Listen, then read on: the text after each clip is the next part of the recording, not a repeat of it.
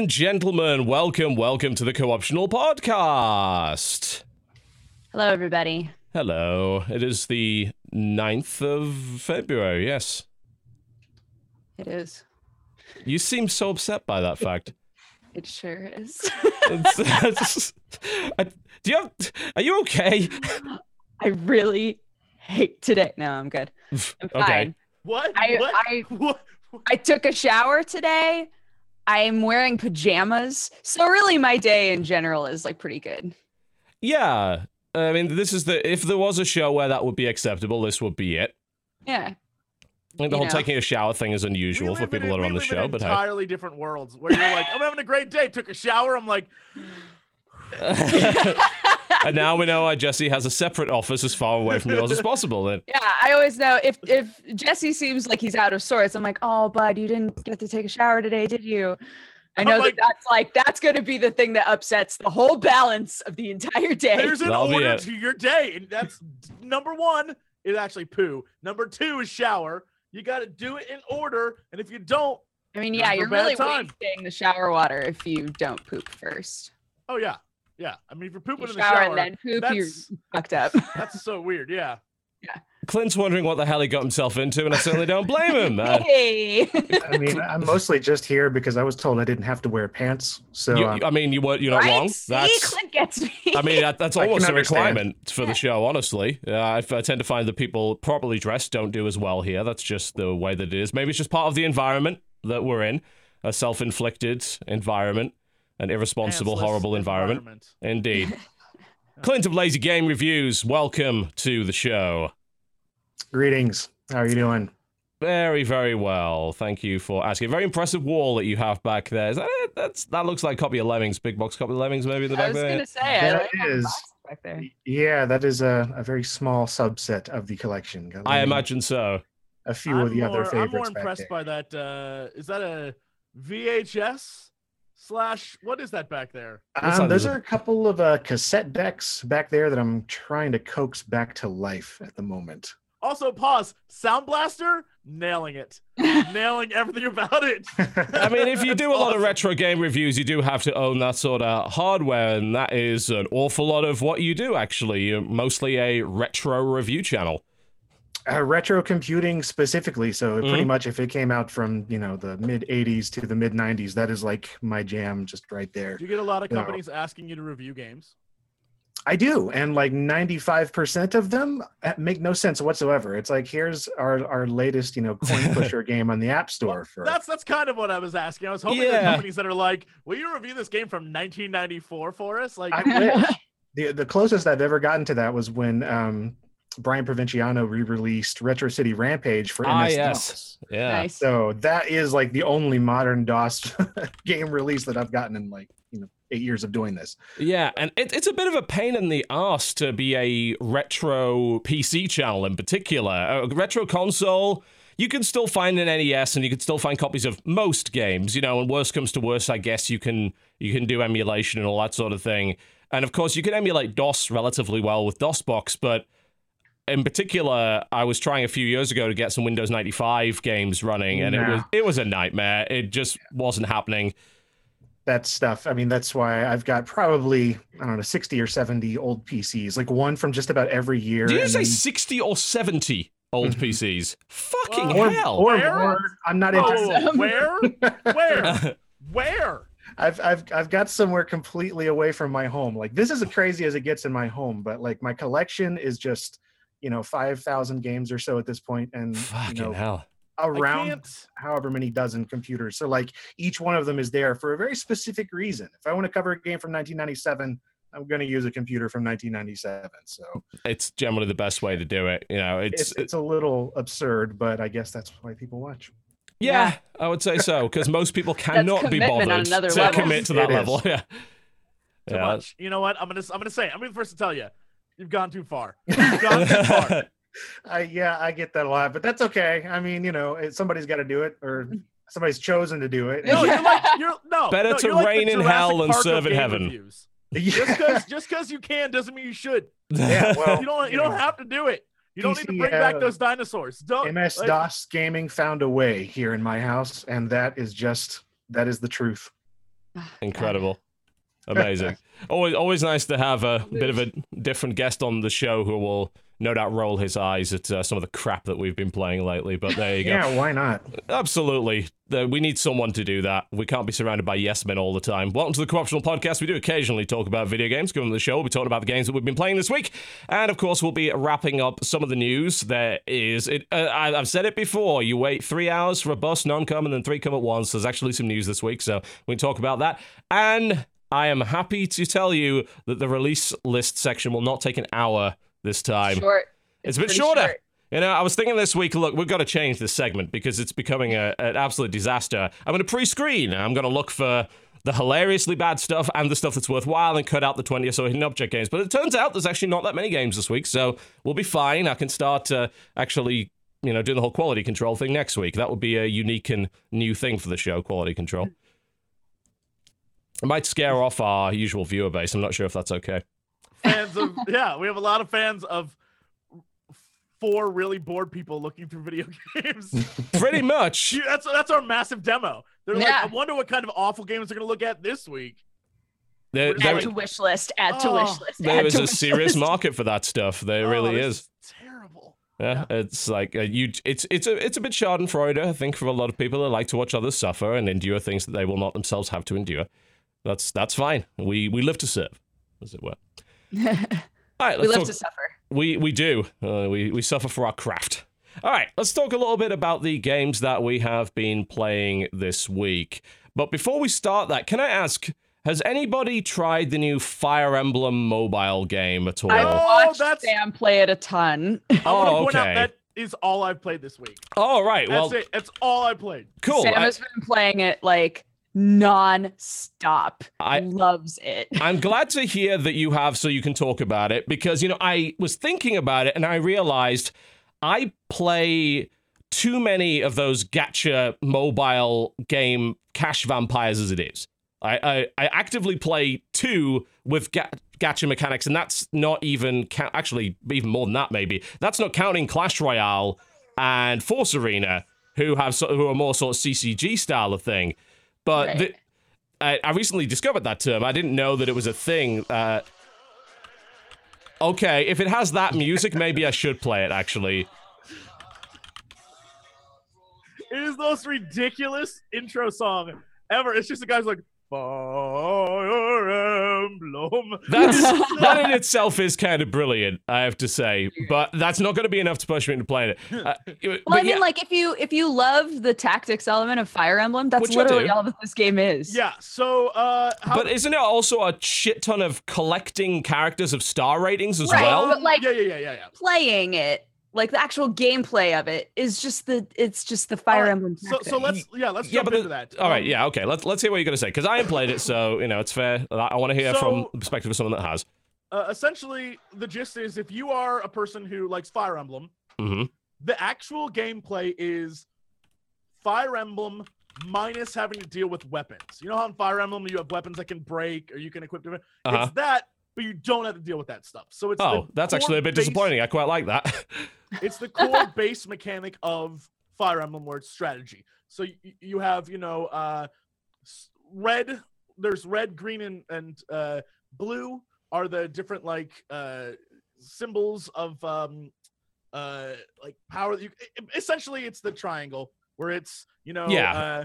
Uh, and so what was it like? Uh, a axe sword beats sword, axe, uh, spear beats, etc. Yeah. a spear can defeat a sword Uh-huh. and then you have the non-color which is like the bow and arrows and the ninjas and like uh, it- it's the same it's the same core mechanic of uh fire emblem in general so Okay. if you are down with that you're gonna like that to begin with um from there you have a a hall that you can build for yourself and each time you upgrade your hall it gives you more experience but in order to upgrade that hall you are also using the same items that you get that allow you to recruit people Uh, the Typical. recruitment- yeah the recruitment is based on collecting orbs and you get orbs for beating uh story missions and you get orbs just for logging in daily um uh, the problem is that that it costs the way that it works is when you summon it's a random summon Uh-huh. but it costs five orbs to start the summon and you get five things to choose from and, and it's random five colors. So you can get like two green, two non-color, and one red. Mhm. And if you select the red, and you're like, well, I guess I want to pick more from the same list, uh, it now costs four instead of five, and so you can just select from this thing. Uh-huh. so sometimes if you're looking for a red, what you can do, and this is how I got all my five stars, uh, is I would be like, all right, I want to summon, and I get five red, and I'm like, yo, I'm in the zone. And so it's cheap, it's like cheaper for the rest of those uh red ones. So all those little bullshit mechanics of you know mobile games. Gacha um, is the name, I think. Gotcha. Yeah. Yeah, that it was. Um, I came across that term like a, a little while ago, and apparently that's what it refers to. The kind of Mm-hmm. Japanese monetization method that was taken from the little capsule machines, like the little random capsule toy You have machines. no idea what you're gonna get. Yeah, And but the thing the thing with the gacha apps, and there's like you were saying, there's so many of them, there are. is that a lot of people just uninstall the game and then reinstall it until they get what they want.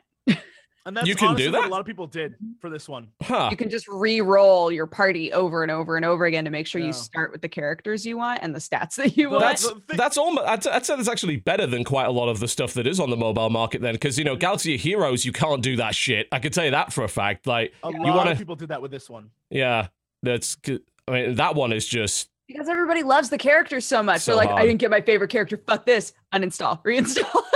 Yeah. I made I made the terrible mistake of immediately linking it to my Nintendo account. So Mm. from moment one, but I lucked out in that uh my character the characters that I got from my first few summons were straight up some of the best characters you could possibly get. I don't know how it happened. Oh, okay. I don't know why it happened, but right now I'm running with a uh, all max team of like Camilla. So I got boobs on my team, Of course. and I have Lucina on my team. So like I have all the like Stone Cold heroes from uh, the games. Um, but it's it it has all those things where you can summon like five of the same hero and then combine them to make Uh-huh. one person great. Um, they have an arena mode, and the arena mode lets you choose if you want to do beginner, intermediate, or advanced, and it basically pits you against teams of uh, that are your same level but based on star rating. Yes. So your advance would be like, okay, these guys are all gold, five stars, and they're gonna try and kick my ass. Mhm. Um, and and but the arena again has a different, and this I think is pretty standard. It has a different uh, uh item base that you can enter. So you're not, it's, it isn't based on your like uh, points or your uh, stamina, I believe is what it's called uh, in this one. But uh, it's not based on stamina. It's based on like little sword symbols, and you can enter the arena as many times you have sword symbols. Um, I will say the one thing that makes this game better to me than other games of this variety is the fact that because it's linked to your Nintendo account, those points you accrue then can be spent to buy things for the game Mm. without having to spend money. Like I haven't spent a cent on this thing, and I already have a team of uh four gold five stars at level 30 plus, and I haven't spent a cent. The question And I so- wonder is like if you will run into that free to play wall, uh, because you know I played a ton of my most the most experience that I've had with uh, games of that style is Galaxy of Heroes, and I've played a lot of that. And uh, you, if you are not actively playing on a daily basis, completing absolutely everything, and if you hadn't honestly spent a bit of money early on, in particular, there are certain points that you just can't get past. Uh, in particular, right now they have a bunch of challenges which require teams like you have to have people f- only rebellion characters or only Jawas or and it's like oh great I have to have a fully functional fucking Jawa team and all this shit. And it's like this takes for I mean it takes so long to even acquire those characters, and even if you do acquire them, they're lower star rating than they have to be. You can ne- you can't acquire a max star rating character just from a pack pull in that game. It's not possible. So you have to spend you have to earn shards, which takes fucking forever. Um, I and uh, I was talking about the that WWE Match Three game last week or the week before, and I got uh, Nerd Cubed, who's been on our show before, to play it because you know he's a big WWE fan like I am. Well, as big a one as you can be. We're mostly just angry at WWE most of the time. We're just like, how could you possibly think that this is a good idea, kind of thing? And I'm he's like, angry at them right now, but for a completely different reason. And that's because they get a copyright strike on my AOL video. oh really? Damn. They Great. did. They just they, They- claimed an, an ad from 1997 that I showed a couple seconds of. That actually America doesn't surprise Online. me. So so as much as I thought. They are very litigious when it comes to YouTube. Like even tiny little clips of footage. There's a show that I watch called Botchamania, who can't put their show on YouTube because it's automatically claimed pretty much immediately. So they have to put it on Vimeo. And when they put the YouTube version up, they kind of they put they put a small version of the video in the corner and then loop, uh, put some other footage as a full screen to confuse the auto match, and it's unwatchable. Like it's compl- it's terrible. Uh, but yeah, WWE are really bad at matching that. But anyway, Dan was saying, yeah, this was really fun, and then I hit the free to play wall. Basically, where there's no way I can advance unless I grind the fuck out of this or I buy shit because my guys are just not good enough. Like they don't have the appropriate star rating, and you can't acquire that kind of thing. Um, I I use. Uh, it seems like what you're saying right now is that you either haven't hit that wall or that wall isn't there. I mean, the game has only been out for what a week, so Right. maybe we're Well, not familiar with that yet. It's offering the way so first off the reward levels there's numerous. So there's in-game questing and then there's nintendo questing. So the nintendo quests Okay. are literally like all these different missions that first one's like you get 100 nintendo points just for linking it to your account right? And then the rest of them are 100 points just for beating each chapter and you can do that on normal mode which is relatively easy and you don't need to have any like super characters. So you already at by the time you're done you already have a thousand free nintendo points. You then can dump into buying upgrades and orbs and character and like all Yeah. sorts of stuff that so nintendo's already giving you that like here take a little. Then you have quests and so you have monthly quests and the way it works is you have a whole list of quests that are easy mode quests that you can do and then once you beat those then it unlocks hard mode quests. And then once you beat those it's like here are insane quests. So it isn't all that bullshit that's like go beat only jawas right? Like that's saved for later. So right now i'm on the hard quests and i only have one left and it's just win 10 intermediate duels. And i'm at 9 of 10 right now. And um the, like the hardest one in this chain was go do level 2 1 with only 3 people in your group instead of 4 but i'm level 30 and 2 1 on hard is level 13 so i'm just slaughtering them. And it's like okay your reward now is 1500 of these crystals you need to upgrade people so there's all these things that they give you. And so that's like monthly quests. And it isn't daily. So it isn't one of those things you have to be on every day to do. It's month of february. Huh. then there's arena quests which are they last night like 20 days to do these quests. And it's literally win 20 duels. Uh you know win arena duels at a, right now i have like three things that are all it's kind of like um the way warcraft and uh hearthstone like people do those quests where it's you get three random quests but two of them the exact same. They just have different rewards. Okay. and then uh then there's your overall quest you have a year to complete. And the first chain is beat all the level all, all the levels of the story on easy or normal which i did. The next one's beat all of them on hard which i'm two away from doing Uh-huh. right? so they it isn't there aren't daily quests the only thing you get daily is if you log in in your base uh, one of your characters and one of your friends characters will have little hearts above their head and if you click them they're like have free stuff and that's Yeah, it. the daily there login are- reward kind of thing. Yeah. Yeah. there are no and, and then because of the game just coming out they give you two free orbs every day just for showing up Yeah. so it's one of those things where as a mobile game it is super lenient on the as someone who's played a lot of final fantasy brave exvius it and, and comparing the two brave exvius definitely like a mobile game where you have to be on every day Mhm. you have to do shit every day, and if you don't, you're gonna fall behind. And Fire Emblem is is you can see it's on the same wavelength, but it's not the same. Like it doesn't feel like you have to be there. Like, oh, I got to do this. and It this, feels a bit more lenient, at least right now, anyway. I have to wonder if it will remain that way. Uh, because you know, there's been quite a few of those games that start off they fr- very much front loading the experience is a way that a lot of mobile free to play games get you involved, and then once you've invested enough time, then you start running up against these walls, and you're like, well, a couple of dollars here, a couple of dollars there isn't you know t- won't hurt too much, and then you know suddenly you're me with Clash Royale, Yeah. where it's like, well, that was a thousand dollars I didn't need, I guess, uh, but uh, one- all one big thing fucking Galaxy of everyone has Heroes. been losing their shit over, and this is something that I mean they've addressed clearly because it's changed. But uh, in the first week of the game, people discovered that in order to grow your characters and unlock their potential, which is like moving them from four to five stars or whatever. Okay. The cost to do that, I'm gonna go right now to Setsuna, who's one of my characters, who's four stars. In order to upgrade her to five, which you can do at level 20, um, I need 20 uncolored um I need 20 uncolored symbols, whatever they're called, and 20,000 feathers. Damn. Okay. I I assume that's a lot. feathers you- you cannot buy like with cash these items you cannot do it so um feathers were supposedly in the game to get. The problem is you were getting like 15 at a time.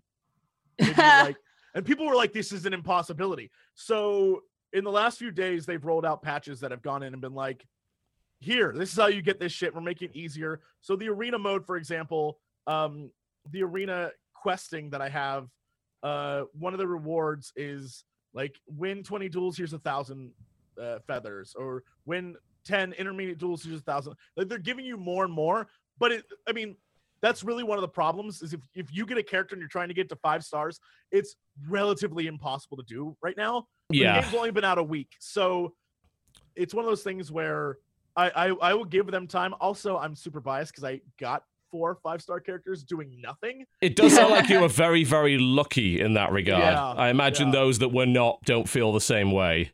But with that said, um, the difference I've noticed between four and five stars characters, while they have some cool abilities that are are are neat, it's still about how you play the game technically and with strategy. Sure. I have to some extent.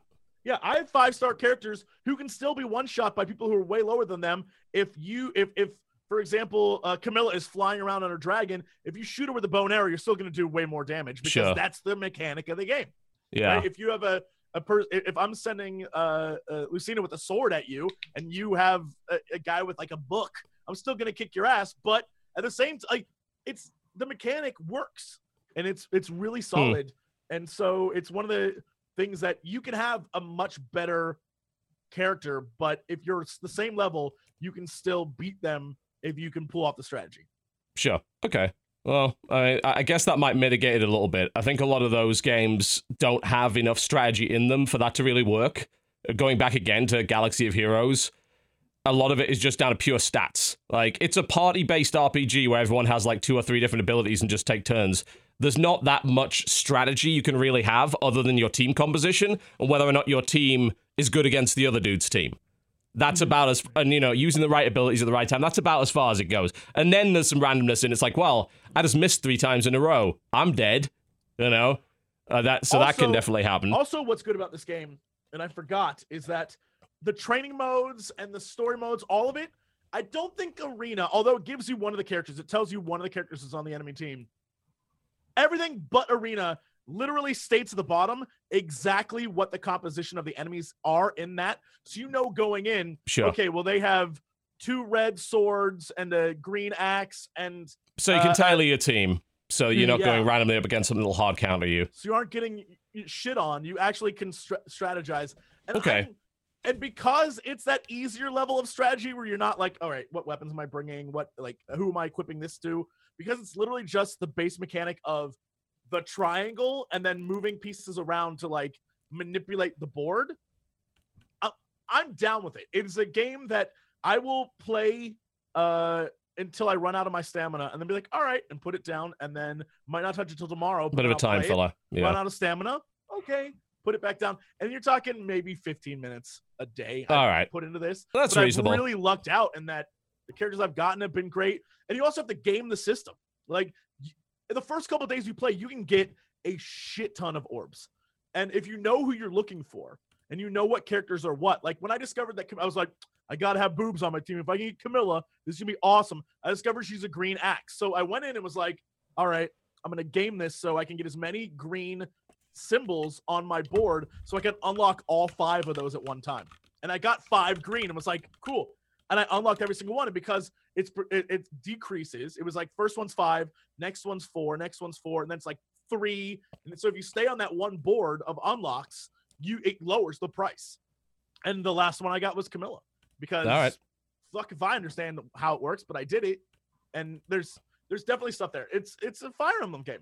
It's not nearly as cool, and I'm not nearly as excited for it as I am Fire Emblem Warriors, but I love Fire Emblem. Well, so it, do, is, it uh, doesn't seem like it's supposed to replace Fire Emblem. It's supposed to be more of a teaser for, hey, buy the real one. You know, Right. ask Why didn't they put a real Fire Emblem game on iOS? Because they'd like to sell 3DS and Nintendo Switch, I would imagine. That's probably a lot to do with it. So it does make sense that they put a spin off on there. Now, it, to make sure we don't have an hour of uh, Clint sitting there saying, What the fuck are these guys talking about with their shitty mobile games? I'd love to hear what you have been playing this week. Whatever it may be old, new. Uh, really, the only thing I've been playing this week is Adobe Premiere, working on videos. I know how that sometimes feels, yes. That's that's about it. Uh, uh, no, other than that, um, I've been going through Yakuza Zero for ever since it came out. Oh, my yeah. God, I keep meaning to play that. I hear it's fantastic. Tell me about that. I've I've heard a lot of good things. I mean, the yak, the yakuza or yakuza. What what is the correct pronunciation? Is it yakuza? Is that the correct one? Yakuza, yeah. Yakuza. Let's go with that. Yeah, they they've always been pretty good, sort of flying a little bit under the radar kind of games. A lot of people. I, I remember playing the first one. I think on PlayStation Two, and it, it felt a lot like Shenmue to me. Um, it still it still very much has that sort of idea going on. A lot of people when they first see it, they're like, "Oh, it's a GTA thing," but it's it's for it's so very far from that.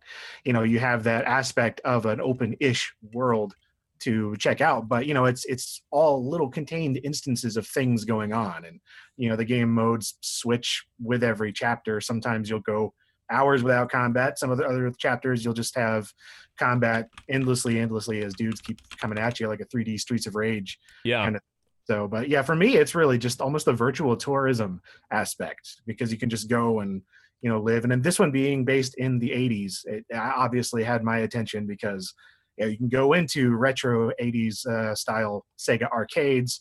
There's actual arcade games. There's little Sega Genesis figurines you can collect, and That really is Shenmue, then, isn't it? yeah, yeah, it's it's all over the place as far as uh, if you just want to dive into this little world. Um, the only thing though that's kind of getting me is I've played all of them, uh, I guess, except maybe the very first one. So I'm waiting for them to remaster that.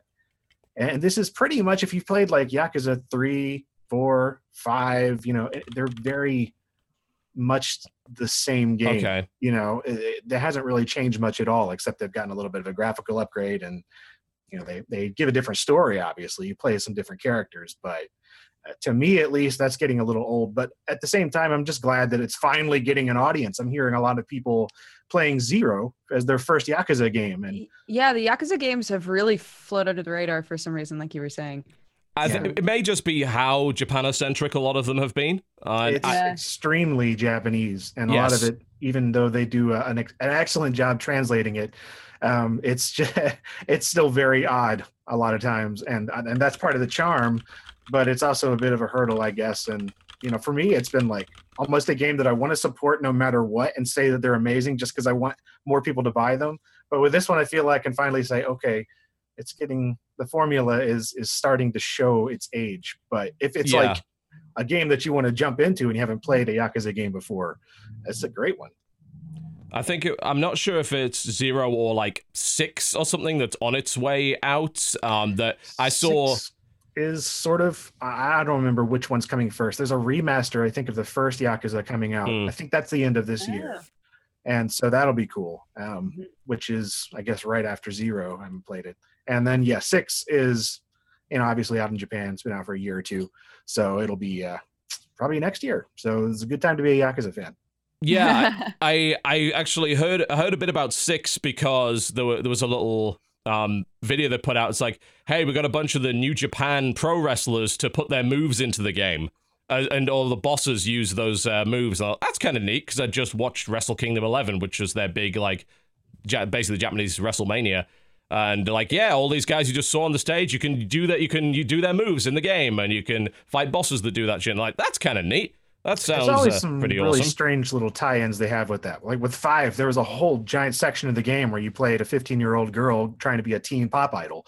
Oh, so okay. that, that sure. whole just hours and hours of the game is that. So they got, uh, you know, I don't know, I guess a bunch of local celebrities or something to do their, you know, likeness and the capturing and everything else. And uh, I, I guess it means something if you're really that into uh, the culture. I'm sure it would be something if you were local, but otherwise, to me, I'm just like, wow, that's a lot of something going on on stage. I'm really not sure what that is. well, I guess there's the Japan-centric aspect of it, isn't it? Why that Yeah. series has flown under the radar as much as it has. Uh, I'm I'm glad that Yakuza Zero is getting some attention. I noticed it, it it got my interest because like, oh, this game actually runs at 60 on the PS Pro, so that's like two games in a few weeks that would do that. Because Neo being always, how the fuck do you pronounce that game's name? Well, N I I've, I've been saying Neo. I think it's Neo. Neo? Are we going with Neo? Uh, Sure. Where's my copy? Neo. Neo. Yes, we're going with that. Neo. Um, Neo. yeah, let's just call it Neo Neo. for the time being. That runs at 60 as well on PS Pro, which is lovely.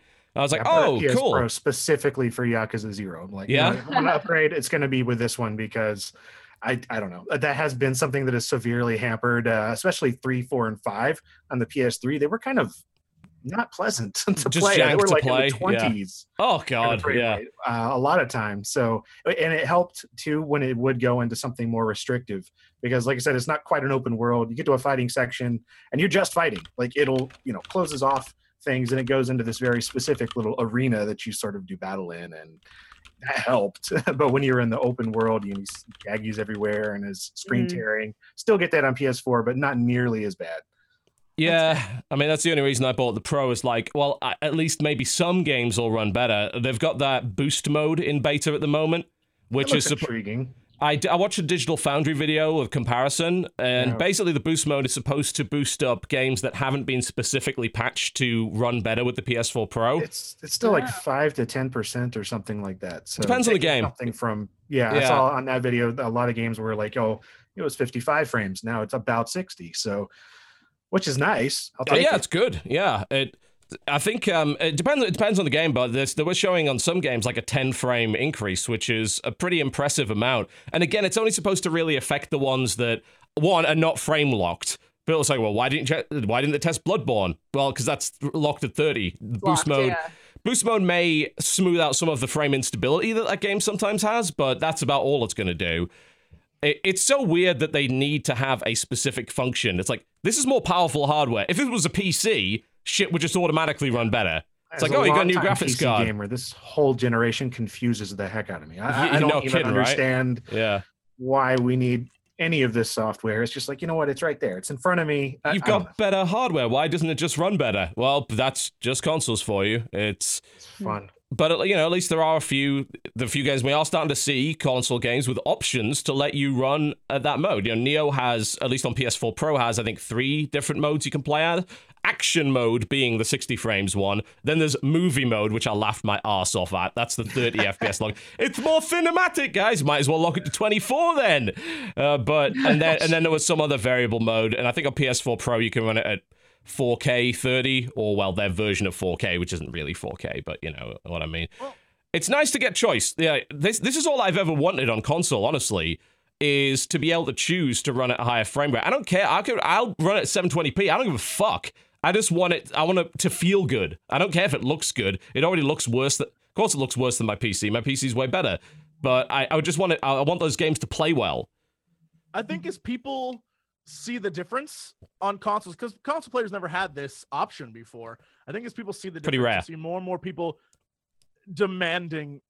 I hope so. I hope so.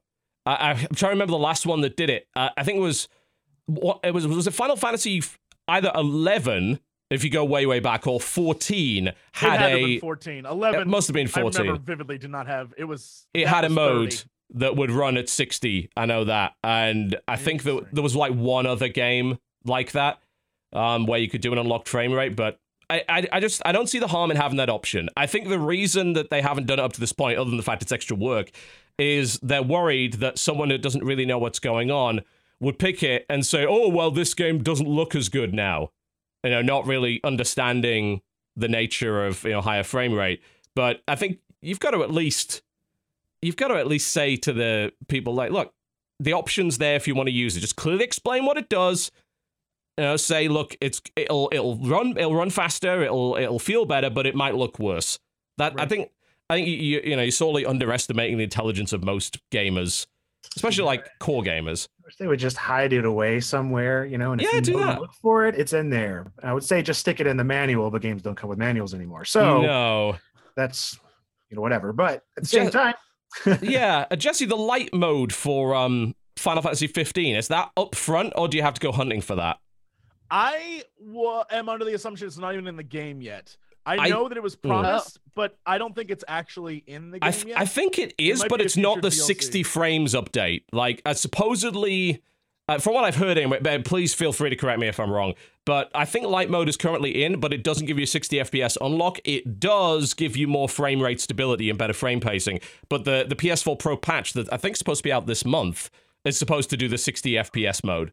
yeah, um, I, I it, it might be in. I haven't been back since they uh created the new like. Uh, About it's March now for the update. That was supposed to be Time December. adventure, which I need to do. Oh my god, I need to go back. Yeah.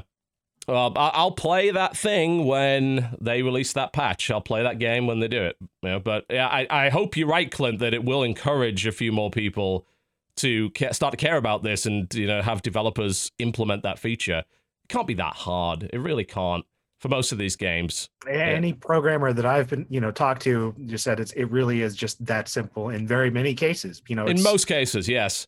There is there is one obviously some exceptions if you have a bad engine or if it was Yeah, weird one ca- development hassles and it switched studios along the way, and then sure, yeah. that happens a lot. But It does. until that, you know, you get to that point. At this point, you know, there's so many things that are uh, made on solid engines, so it- it's fine. Uh, Whenever there's an Unreal Engine game on a console that doesn't have those options, I don't understand that because Yeah, because it's built it's in. built in. You literally would have to go out of your way to not have that. You'd have to disable have it specifically. literally make a choice consciously to Thoroughly bizarre. Thoroughly bizarre that they would do that. But yeah, we'll actually be getting onto a story in the news segment a little bit later about one very game that was a hodgepodge of code mess and all that kind of thing. An intriguing story, a, a little king story, perhaps. We'll talk about that a little bit later in the news segment later on in the show. Uh, yeah, you, that's Yakuza Zero. I'm interested to know what you've been playing for your channel over the last couple of weeks, as to which games you've been delving into there on the retro side of things.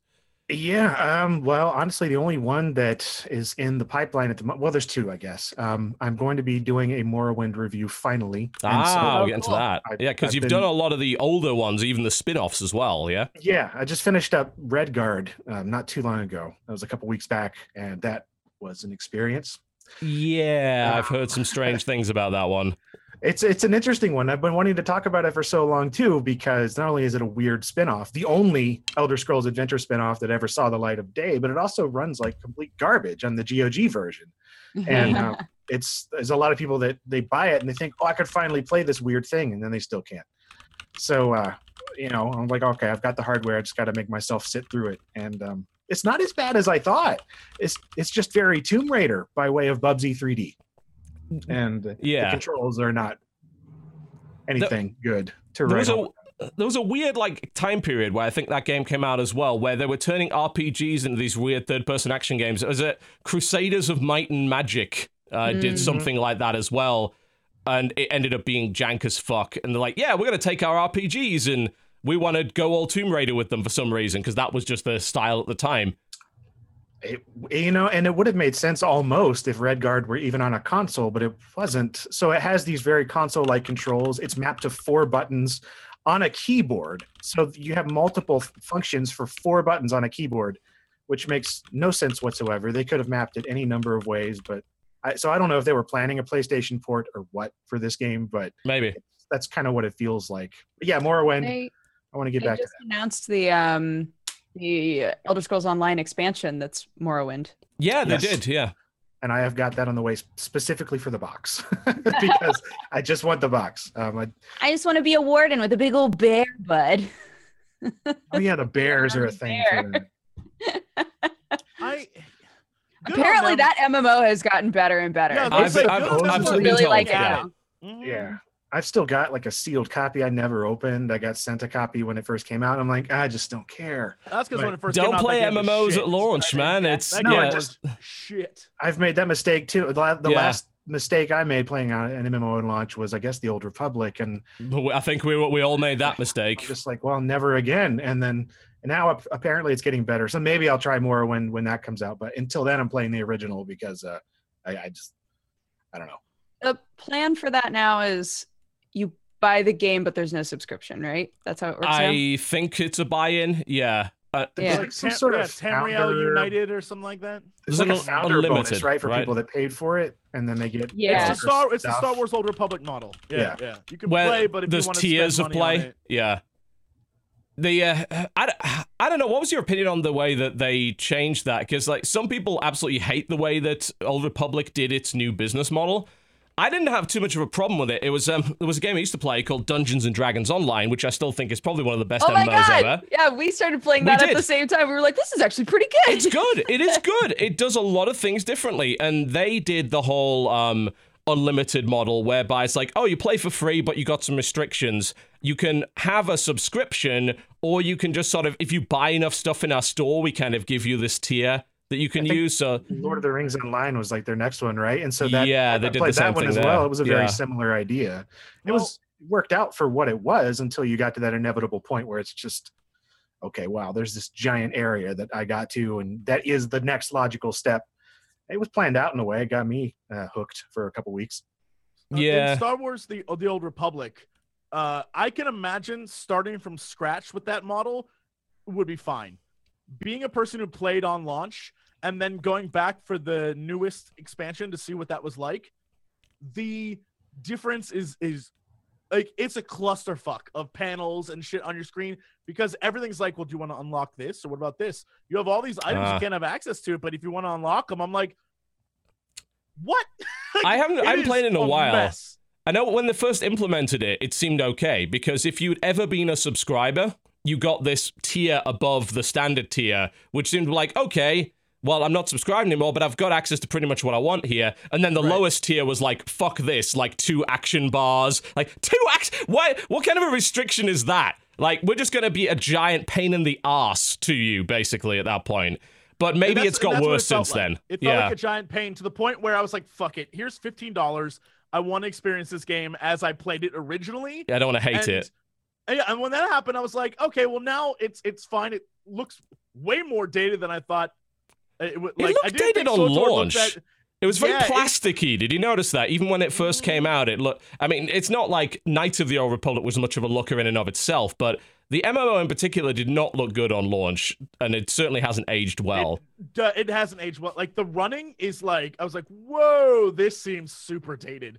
Where like my my Inquisitor is just like, yeah, all right then, yeah, it's it, it's weird. But all the new stuff they're releasing has my interest. It's just, man, I can't get past how just old the game feels, and it's not that old, which is Yeah. shocking to me. it's they, they haven't done, I think, a great job on keeping it looking or feeling more modern. You know, I think even WoW, which is obviously a very dated game, did has done a decent job of updating aspects of it to make it look a bit more modern, to make it feel a bit more modern, to Yeah. overhaul parts of the UI. It's by no means the best looking game, but it still sort of stands as like, oh, WoW doesn't look awful. Like it has its own fairly unique aesthetic. And it still works. They just happen to have made it a bit better over the years. They keep updating models. They keep even models that you didn't think needed an update. Suddenly you're like, oh, that looks better somehow. You don't even And- realize until you see it. It's like, oh yeah, like uh, the centaur used to look like absolute shit. Now it looks a lot better. All Well, that that's kind what happens thing. when you have a shit ton of money. You keep throwing it at a game. True enough. you enough. can make Yeah. it better. And I, you can understand the difference between that and Star Wars, where Star Wars they literally stopped. Like they're like, we're just gonna make new content, but they stopped improving the core of what the game is. Sure. So it Yeah. looks super dated. Makes sense. Yeah, that's why um when I'm because I play Final Fantasy 14 every week and uh and people always wind up coming into my chat and being like, "Is this game like worth the sub?" And I can honestly say like they constantly put out big story patches. They're constantly adding stuff, improving stuff. Like they use they use your money to make sure that the game always looks good and runs good and has new stuff. So Right. it really does depend on what they wind up doing with that subscription if they're going to use that model. Yeah. Going back to Morrowind for a second, it, it's not so much the way the game looks because I think I still think that game looks pretty good. I mean, in terms of faces, my Bethesda's never done faces well. UI is that what it is? Uh, UI. It to me, to me, I, I, going back to it, what makes it difficult is uh, the mechanics feel a bit archaic compared to Oblivion and Skyrim. Uh, have you found that that's an issue for you? I mean, obviously, I guess it compares very well considering you played Arena and Daggerfall prior to this. But yeah, it, in my perspective, I try to sort of take a step back whenever I'm covering one of these because you know a lot of people will ask, why are you reviewing a game that's however old when it's not even relevant anymore and things have moved on so much but i think it's fascinating to go back with that sort of modern look but also try to put yourself in the shoes of what it was when it first came out and i did play that when it first came out and i thought that it was absolutely magnificent now i am Yeah. really getting frustrated Mhm. and uh, it is i mean everything from the the questing journal to the navigation to cliff racers to just you know everything about the way that you interact with this world it does not have that same magic anymore and you know maybe if i get drunk enough it would but i, I don't know what i can really do at this point to uh, make that happen again so i'm hoping that i don't disappoint too many people by saying well this doesn't really hold up how you thought at the same time for those people that are in that camp i, I want to present two sides you know you can have plenty of people that still like that original way of playing with all the clunky stuff um, or there's plenty of mods out there that have completely overhauled Morrowind to hell and back, and it's a completely different game with uh, you know the community that's out there. I mean, and there's there's tons of remake projects. There's still that one I think they're trying to make it Skywind, I believe. The Skywind, yes. Skywind, uh, you know, so that's a thing. And then you know with this Morrowind uh, online expansion, I was reading somewhere that they actually for the map in the MMO they took the original Morrowind map brought it over and it's doing a one-to-one like recreation of it so i'm wondering how close that's going to be in uh, elder scrolls online if they're taking the original map height maps and everything and you know just sort of redoing them it's a neat idea i, I don't know if that's ever really been done before taking like a straight up old school map and then just adding a bunch of junk on top of it so I think didn't they do that for Far Cry Primal? They pulled a bunch of map from Far Cry 4 and just uh, that was re- like a redid it. year old, right? So yeah. Yeah. at least that was the same engine, and so with this, it's a completely different thing. I- don't know. It would be just be Going weird. that far back. Just say if they took I don't know Duke Nukem 3D's level and stuck it into Duke Nukem Forever. It'd arguably be a better game, but you know that would just been bizarre to me to see. Yeah, it'll be interesting. Uh, uh, what I'm intrigued to know is whether or not people were very interested in Morrowind as a setting, and as a result, it you know ESO and of course the Skywind mod end up being successful, or whether they enjoyed Morrowind for other reasons, whether it be the quality of the questing, the quality of the writing, or maybe they're really odd and actually enjoyed the combat system, which was essentially a dice roll under every swing. It, it kind of gives this illusion of physicality and real time combat. There's there's a mod for Morrowind that makes it one to one, and it just doesn't work. It it makes it almost even more boring, which is weird, um, because it's just not made to work that way. So every uh, combat thing just becomes like, you know, if you have numbers, you're going to win, and by very long at all, you do have the numbers, and you can overtake just about anything. So it was, it was very clearly implemented that way for some reason, and it worked at the time, but. it- It's almost like it, taking the timer out of Dead Rising, like they did for Dead Rising Four Uh huh. Yeah. take that out of there. People complained about it, but then you take it out and they complain even more because well now you've taken away the identity of it and the combat for Morrowind is kind of similar to me for some reason. that does make a lot of sense. I mean, Morrowind. That I think the difference between Morrowind and Oblivion was uh, Morrowind was more of a pure RPG. Oblivion was maybe when they started. They kept a lot of the RPG elements, but they started saying, you know what, we want a little bit more open world action in this. We want to start moving in that direction, and then you see them do that with Skyrim and with Fallout 4 as well, where they take strip away more RPG elements and all that sort of thing. And that just seems to be the direction they're going in at the moment.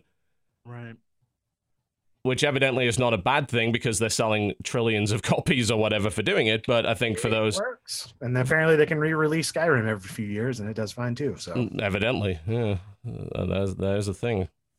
Yeah, I, I don't think I have the patience to go back to Morrowind at this point. It does. It feels a little a little archaic. That there's some stuff that t- stands the test of time. I Yeah, think. it's just a really long game too. Yeah, And that's true. I, I don't know. That's why I don't do these reviews very often. And I've been you. doing a lot more, you know, hardware and everything like that recently because, well, I don't know, not just more people watching it, but I get more enjoyment out of it these days because, uh, yeah, I think it's a lot of the a lot of the 3D RPGs and things like that are the ones that don't necessarily hold water and don't stand the test of time. I, I went back and played the original Fallout recently, And while obviously resolution wise, it's a bit, you know, you blow it up to modern resolution, it's like, wow, I can see half the map. Everything's tiny. But it still plays well because the, me- the base mechanics and the UI, the UI was a bit odd. It was overly stylized. The, that- inventory is particularly strange. Yeah, a bit fiddly. yeah.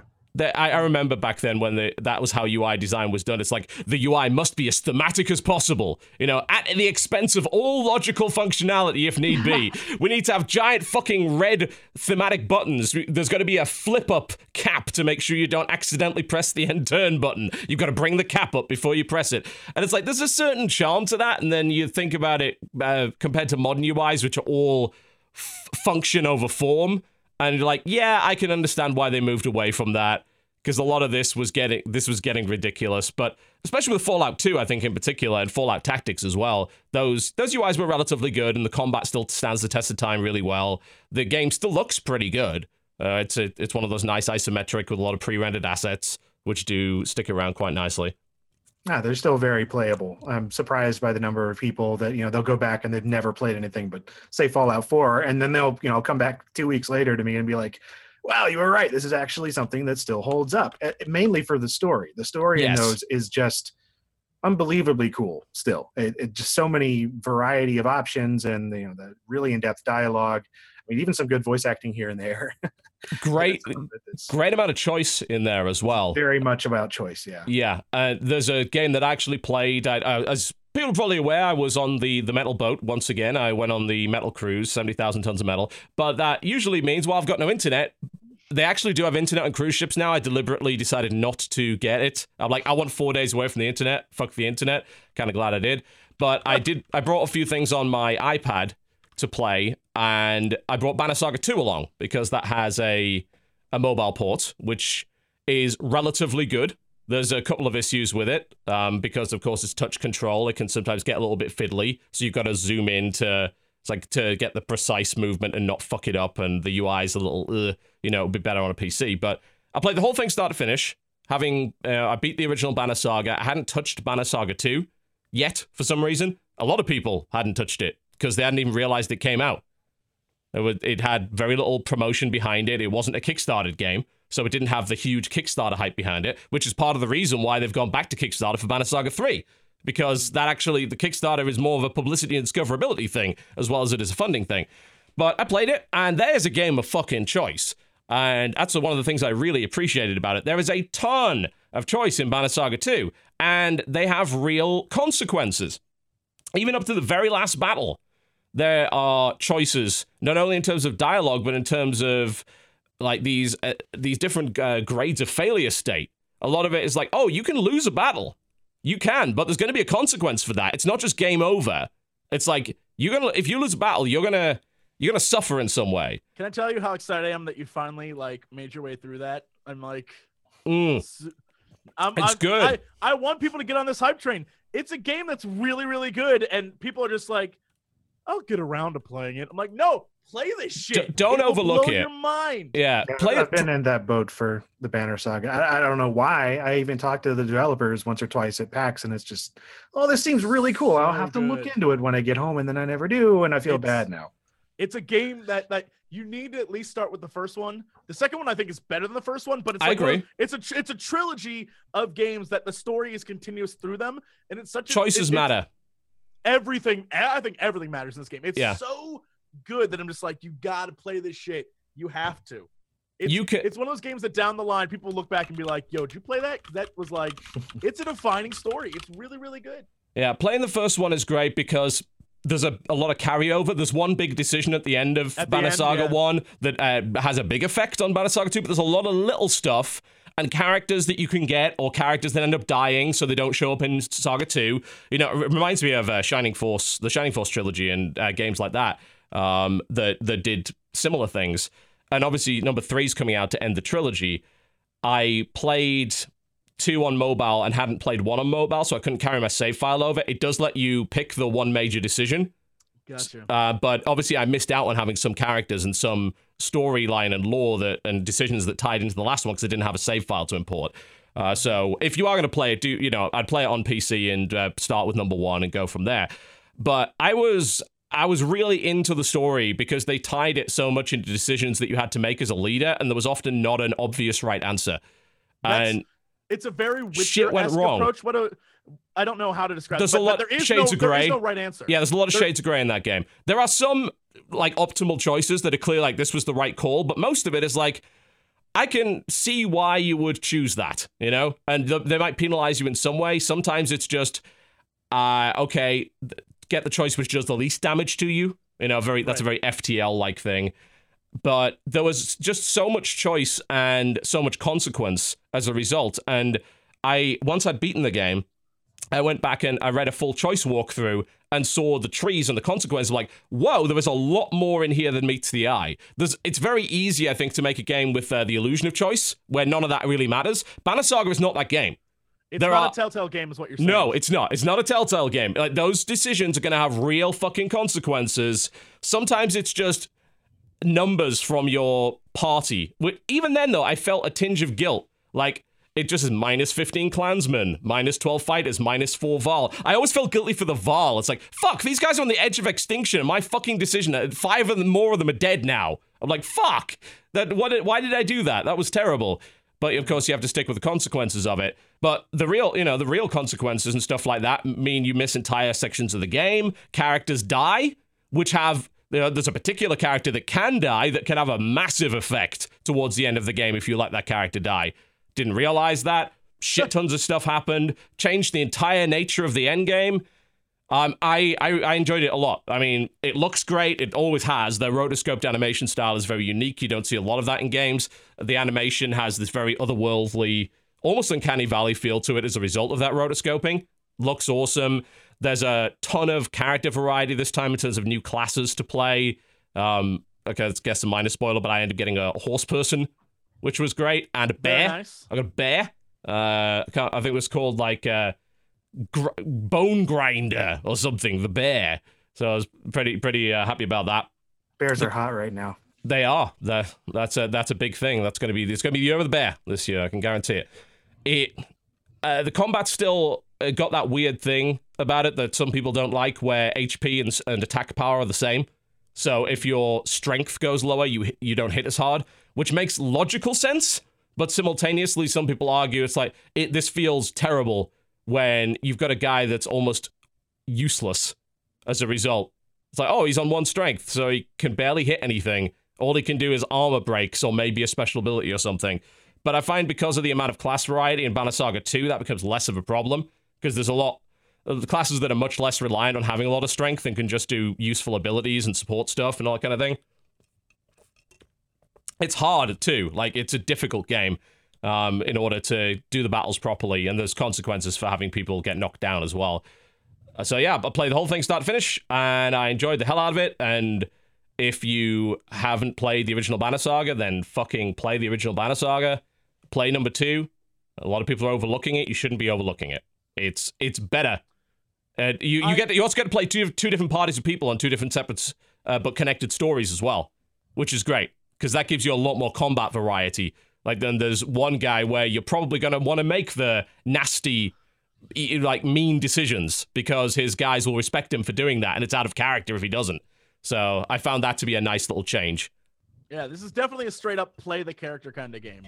Like, figure out what your character is and play it that way, and you'll have a much more Role play. experience. Yeah. it's role playing it's legitimate role playing but it's not role playing you get to do whatever you want kind of role playing it's no no you are role playing a specific character and if you act out of character you'll probably get suboptimal results not always though there are there's even achievements for like softening up a character and stuff like that. It's like, hey, yeah, you made that person feel a lot better, and they didn't expect that because you're a big meanie usually, all that kind of stuff. But a lot of the time, it's like, what the fuck are you doing? You know, well, you've turned it, you've lost your, uh, you've completely lost your edge or whatever, and people just start pro- uh, protesting with you. Yes, uh, Dodger's audio's fucked, by the way. We're fixing it out. We're fixing it during the break. If you hadn't figured it out, it's like, why is Dodger not talking? Like, no, she, uh, mic, mic went out. We're gonna fix that in a couple we of minutes. silenced her permanently from the show. She persisted. Yeah, Terrible, really. terrible. Indeed. She's nasty. impugning the character of others. Just terrible. And she persisted. But that game is great. Uh, obviously, if you pick it up on mobile, it's cheaper. I found it playable on iOS with a big screen. I wouldn't play it on a phone because those little tiles, there's a lot of little tiles. You're going to be doing a lot of pinch Yeah. zooming in order to not fuck it up. And since it doesn't have an undo button, miss mistapping can actually lose you a fight. I've restarted several fights because I've mistapped. I'm like, well, uh, my main guy's to die now. I best restart the fight. You know, that's not even an XCOM style thing where it's like, hey, that's XCOM, you just deal with it. It's like, no, no, no, no. This was I fucked up because the screen's too small. I'd still play it on PC, but it's it's a really good portable game though, no doubt. Uh, so yeah, have a look at Banner Saga 2, and obviously Banner Saga 3 currently in crowdfunding has passed its goal. Is currently working on stretch goals. So hopefully that does well. I think there's still 20 days to go for funding that. So there's obviously still there's definitely still interest in Banner Saga, even though number two didn't sell that well because people are throwing money at it, obviously. So seems to be the way to go. We're going to a quick break. When we come back, we'll talk a little bit more about some of the games that we've been playing this week. We'll hopefully try and fix Dodger's microphone in the process. You're watching the Co-Optional Podcast. Don't go anywhere. We'll be right back. Ladies and gentlemen, welcome back to the Co-Optional Podcast. I'm back. Great. Yo, Fixed it. Yeah. Hello, everybody. I know you've missed my dulcet tones. Official endorsement. worry. Don't buy Scarlett audio interfaces. They Oh my god, it's just been I don't know if it's the cord or if it is the interface. I'm just not sure, but we've gone through three that- of those things. Like they really. Apparently a lot of the the audio interfaces in the kind of 150 to 200 dollar range because they're very they're very competitive price wise and they're very low margin have a tendency to break um Well- as it turns out Dude, I've actually gone through two of them, and I just used them for those cassette decks back. there you go They, they don't do anything with them except tape. let, let, let me tell you guys the exact same thing. I have uh, a Scarlett. I have a big Scarlett one, and uh, it's it's a much more pricier version. And while I haven't had anything break, I have had 100%. It's much quieter, as you've probably noticed recently. Mhm. But also, more importantly, it has an issue with uh, my internal capture card in that whenever I try to capture audio from Skype, there's a like in the background. Ah, So yeah. like maybe Scarlett just ain't the way to go, internet. I'm gonna be real honest. hey you want to know the way to Maybe ain't go The way to go. you go you go that way uh, I'm in. I want that so badly. I'm in. That's. I mean, happen. you could. This one's a bit dented, as you can notice. I put a notch as to where the volume's supposed to be for for recording. Uh, Perfect. I mean, this is this. I think is five. This is my five-year-old Babyface. I finally traded it in for the Babyface Pro, which is sitting on over there. Mostly because I couldn't allow Krendor to have better audio gear than me. That doesn't seem right Wait, somehow. Krendor has a Babyface Pro. he does, yeah. He's got a Babyface Pro and I think an SM7B. So he's No, packing. is- who sweet, is this guy? ASMR Krendor's packing, man.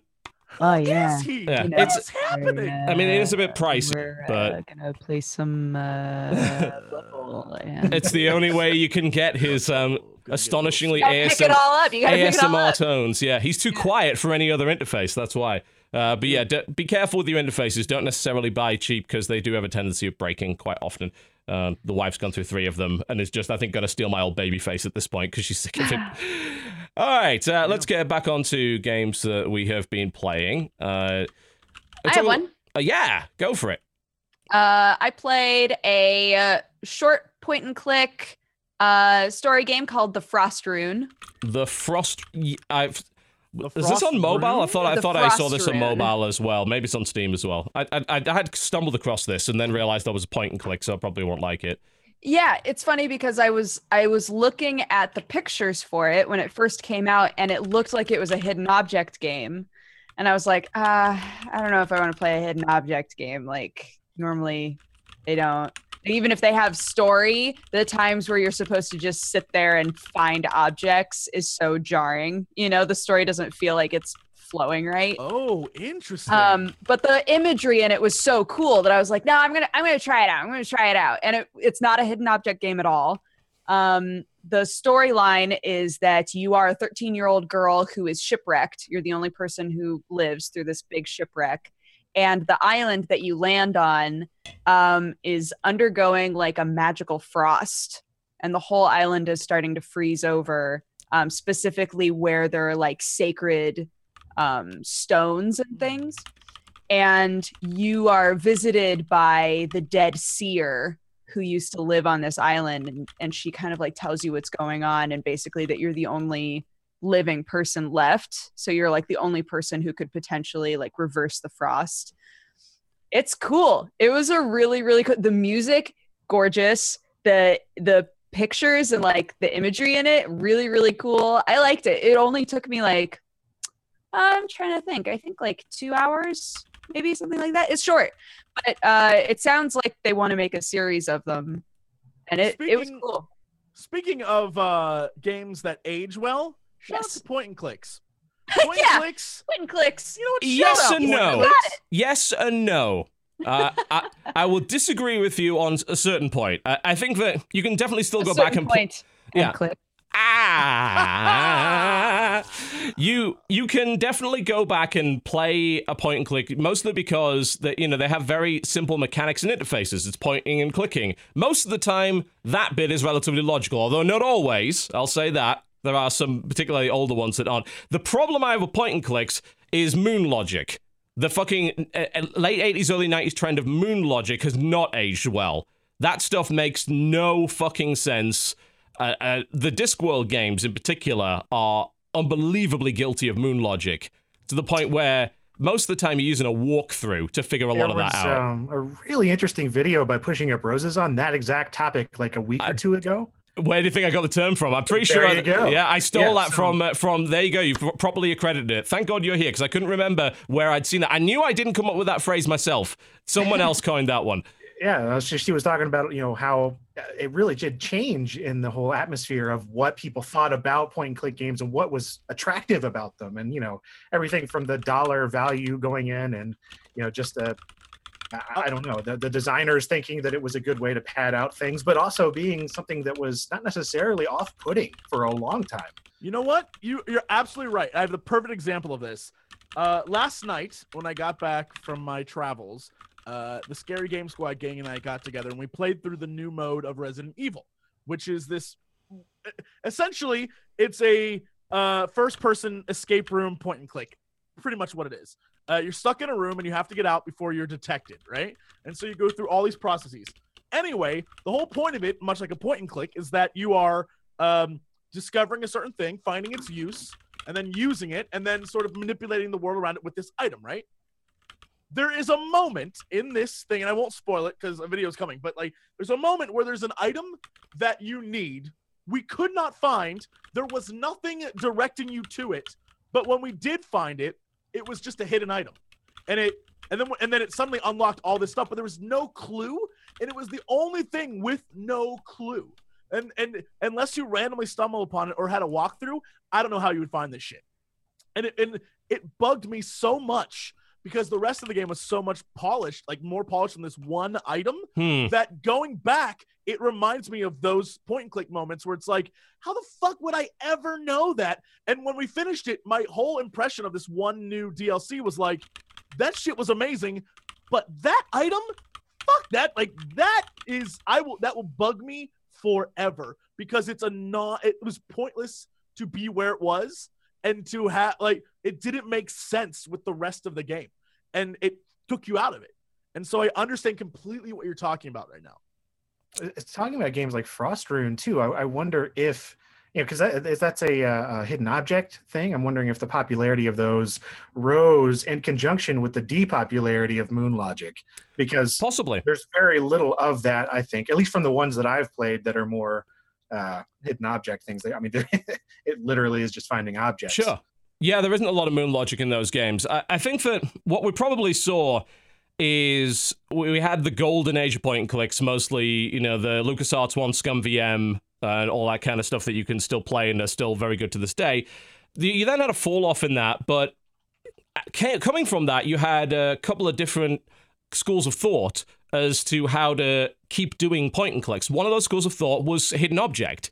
It was to take aspects of point and click, take away the moon logic, and turn it into It's like pixel hunting turned Okay, into a yeah. full game. Yeah. Absolutely. That's absolutely what it was. And then you had the more Telltale approach, which you know, Telltale's a great case study in it because they started by making point and clicks, specifically remakes of Monkey Island and Sam and Max. And then they went they deviated even further from that. Like they they were like the intermediate step, and then they went full Telltale, which is the narrative QTE uh, dialogue choice based games that they now do. So they've done they've kind of been on both sides of the fence, and that now you have uh, these uh, more traditional point and clicks, which honestly never really went away. There were still European companies making them. Daedalic has published a ton of them. Uh, you're talking about things like the Whispered World. You're talking about Deponia, uh, games like that. Uh, there's quite a few, and that were still being made.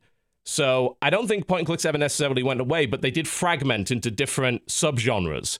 And I think you're right that the hidden object, the rise of hidden objects, did come along with the fall of the traditional Moon Logic kind of game. Uh, Uh, if you if you do want to watch the Moon Logic video, by the way, I'd highly recommend it. Uh, it's by uh, Pushing Up Roses, as you mentioned. It's called "Did Moon Logic Kill Adventure Games?" Go and have For a those in, quick look in at that. chat and, and people who are watching who are like, what the fuck is Moon Logic? It literally is just a puzzle that is a, like it's an illogical puzzle that is made to frustrate you and and stretch out the length of the time of the game and not really be something that is a logic like you'd ever jump to that conclusion. It's it's like a twisted, warped conclusion of what you know you as a player would understand. That's how all. Sorry, I know that I probably still sound like a robot. Actually, you sound fine you now. sound fine. Great. Um, Strange. that, that's how all like early point and clicks used to be for the most Mostly. part, right? A great example like king's quest for example I- don't remember which one it was one of them had a a point click thing where you had to find a like a girdle but it was behind the actual scenery of the game Uh-huh. so you had to like break Fourth the logic breaker. of the game to find it which is like what the fuck how would you ever know that It- that used to happen all the time Yeah. Discworld, the t- there's three Discworld games Discworld 1, 2, and Noir. They're all great, but I One played. in particular is Yes. as far as moon logic. I mean, you know, the Oh, frog puzzle and everything like that. The, the weird bending of just space time to even solve Even that. even if you understand the Discworld lore a lot, and Discworld is fucking weird in and of itself, you still wouldn't get the puzzles. Like that doesn't help at all. I did almost the entire game on Sega Saturn with a walkthrough, just simply because I wanted to experience the voice acting and the experience of Discworld. You know? And I was fine doing that. I didn't I didn't need uh, to play, you know, and figure the puzzles out. And I would have never figured them out anyway. They were fucking ridiculous. By the time we got to Noir, it got a bit less insane. But those games in particular, a Grim Fandango has tons of moon logic in it. Fandango Yeah. has tons of that shit. Yeah, it's you've you've got to watch out for that, and, and it's not it's not just you only get this if you understand the world and the references. It's beyond that. Like I said, it's just to the point where unless you are exactly in the head of the designer, you will never figure this shit out. In a million years, it's it's just not. It's You're not on the same wavelength. too to think about at least for me when uh, you know i look back at all these game boxes that i had especially from sierra and lucasarts and they had in there the little package um, ad that says okay well you're stuck call our hint line pay a lot of money to figure this stuff out and then once everybody got the internet those were obsolete and those puzzles started to go away Uh, there's this really interesting trend all along that spectrum i think and Yeah. really culminating in hidden object puzzles, which I've never really been into hidden object, except for one exception, really is the virtual reality. Uh, there's a few VR hidden object games that I've played that that is really What? fascinating. And I so, would probably have a lot of fun with Yeah. that. so imagine you know in a Frostrune, but you're there in first person looking around instead of you know whatever else. And uh, it's it's a really cool idea. There's some of them for Gear VR as well as the Vive and whatnot. So eh, I think that there's still a lot of potential to the even be unlocked within hidden object stuff. A lot of people discard that as sort of a non-game, but I think it's a really fascinating idea that you know it's getting better. Yeah, well, that's why I was so excited when I started to see um, VR escape room games, but I have yet to play one that really makes any sense or is like kind of clean to play. I you guess. would you would love the new DLC for Resident Evil. It's not like a scary mode. It's straight up. The whole premise is you are trapped in a room, and uh, the, the mom is is like has you chained to a bed, and you need to escape the bed and figure out a way out of the room. But she from time to time comes back in to check on you, and you Oh, need God. to set everything out back the way it was, and then get back in bed. No, thank then she- you. That sounds Ooh. terrifying. I don't want to do that. Oh, no, fuck no, that. it isn't. It isn't like um, it isn't like uh, she like just shows up and it's like gotcha. It, a timer comes on. so like you have one minute before she goes back in the room. You can hear her coming up the stairs, so you have to like reset things and then get back into bed. And then she looks around the room and she's like, I wonder if anything's different here. So it's not like a scary mode. It's a more challenging puzzle mode. So Yeah. it's an escape room. Plus she's uh, eventually checking in on you, so you have to make sure you're outsmarting her. But there are also things where it's like you have to be very careful about what you do. You don't want to like jam anything or rip anything or tear anything or break anything because it's like, oh, she will notice that shit. It's a very interesting mode. Huh. It might be one of like the coolest things I've seen in a long time in a game. I, I kind of love it. Yeah, it's it's interesting that we're seeing that coming back in there. Uh, but I tell you, tell you this for a fact, I have no interest in continuing to play point and clicks. I do love watching people play point and clicks, especially those that know what they're doing. I'll watch a straight up. I I mean, I, I always recommend to people go watch on YouTube, assuming that it hasn't been taken down, Grim Fandango the movie, which is just somebody with no commentary playing it and nailing every pu- puzzle perfectly, because that is a very enjoyable movie. The dialogue is great. The stuff that happens on screen is great. I just don't want to play that. I want to watch it. That's I don't I don't want to be the one trying to figure that out for eight hours. That's just fucking annoying at that point. See, I've always heard though the Grim Fandango was less, more, uh, less moon logic I suppose. You know, more, uh, Com- more logical, compared no, to ma- fun. straightforward. maybe As compared to something like Day of the Tentacle, compared, maybe. compared to the older ones. I mean, But- like I have played through Day of the Tentacle. I've still never played Grim, Ah. but I've heard that that one is like more approachable, I guess, except for maybe the tank control. Grim is really Yeah. like the humor in Grim is fantastic. Um, I, I think that there are there are elements to Grim Fandango that keep you wanting to play it, so you Yes, won't. it's give up on it compelling, as no fast, doubt. But uh, it has plenty of stuff where you're like, that wasn't intuitive at all. no, it's not. Yeah. It, it's Yeah, it's it's a it's a era matter of has- degrees, you know. It's a matter of degrees. The, the- compared to some of the really old stuff, I mean, like you know, Full Throttle Day of the Tentacle, and some of the Simon the Sorcerer games. Yeah, it's probably less moon logic, but that doesn't mean there's no moon logic in it. There's plenty, and it's it's as annoying and frustrating. I think, uh, especially these days, uh, it c- can be a bit of a pain in the ass. All right, well, there you go. Maybe just play hidden object games. I mean, there's a reason why hidden object games are so popular, incredibly popular genre. The- most- the, the reason that I've even touched a couple of them is because wow, you know, I, I actually feel like I might have a little bit of patience for this, where I Yeah. feel like I ran out of patience for a lot of point and clicks around Leisure Suit Larry Six or something like that. So Often You depends know on what? theme. Speaking you know. of Leisure Suit Larry, God bless Do we have games. To? moon Do we logic- have to? the mood logic in those games is insane, but Oh, because dear. you're like a 14 year old boy, like I don't care, I'm finding them boobs. I Oh, don't care dear. how I get to them. I'm gonna put it that was it. I remember the later games. They basically just mostly works. turned it into like QTEs and like reflex puzzles for the most part because they were like, yeah, no, no one's playing this game for the puzzles. Let's be honest with it. I don't care how I get to them boobs, but I'm gonna do it. I'll, I'm just gonna throw items at the screen. I'll I- get there. I think with um with hidden object games in particular, maybe the reason we don't play more of them is that most of them are not marketed towards us as more core gamers. They realize that there's a sh- massive market amongst older people. A lot of them are marketed towards women, in particular, are more casual gamers. So the themes that they use are often the ones that are more appealing to them, as opposed to that would be more appealing to us. So that's probably why we don't play as many of them, and why when I have tried to play them, I think I did a video a couple of years ago on House of a Thousand Doors. I'm like, this is cheeseball. Who would play this? And then I realized, wait a minute, this is exactly the sort of stuff my mother-in-law watches on television. Mhm. Exactly, like you know the whole murder mystery and everything, and the theme and the like uh, the, the you know the crazy old woman psychic and everything. This is this is just what she watches on Hulu. No wonder this is the market that they're aiming for here, and it's all. It's interesting to see that because I think for the longest time we've always assumed as core gamers we're the guys we're always going to be marketed to and appeal to. That's not really necessarily been true for the last 10 years or so. There's this mm. huge selection of games on mobile and on PC, on on Facebook, on social media platforms that were not marketed towards us, and that's totally cool. Yeah, I feel like Farmville was the start of a lot of that. I think Of it did. it- being like, yeah. holy shit, moms are a market. Moms will play this shit. Yes. Um, my Yeah. mom does uh, a Sudoku puzzle and a crossword puzzle every single morning, Uh huh. and both of those have you know like ads for different games to Yes. potentially play. And every time a hidden object game one pops up, she's like, "This looks so fun. Do you think I should try it? I think that I might try this. It just looks so cute." One They know days- marketing to. one of these days I'm gonna hit that ad because that looks like a fun game. And I'm like, shit, it works. They Uh, know. I went through that experience with uh, my mother actually, and I was able to sort of direct her based on what she'd played through like Facebook and stuff to stuff that's a bit closer to core that was still interesting to her. But it was very interesting to find out what was a hit and what was a miss with her. Like I'd.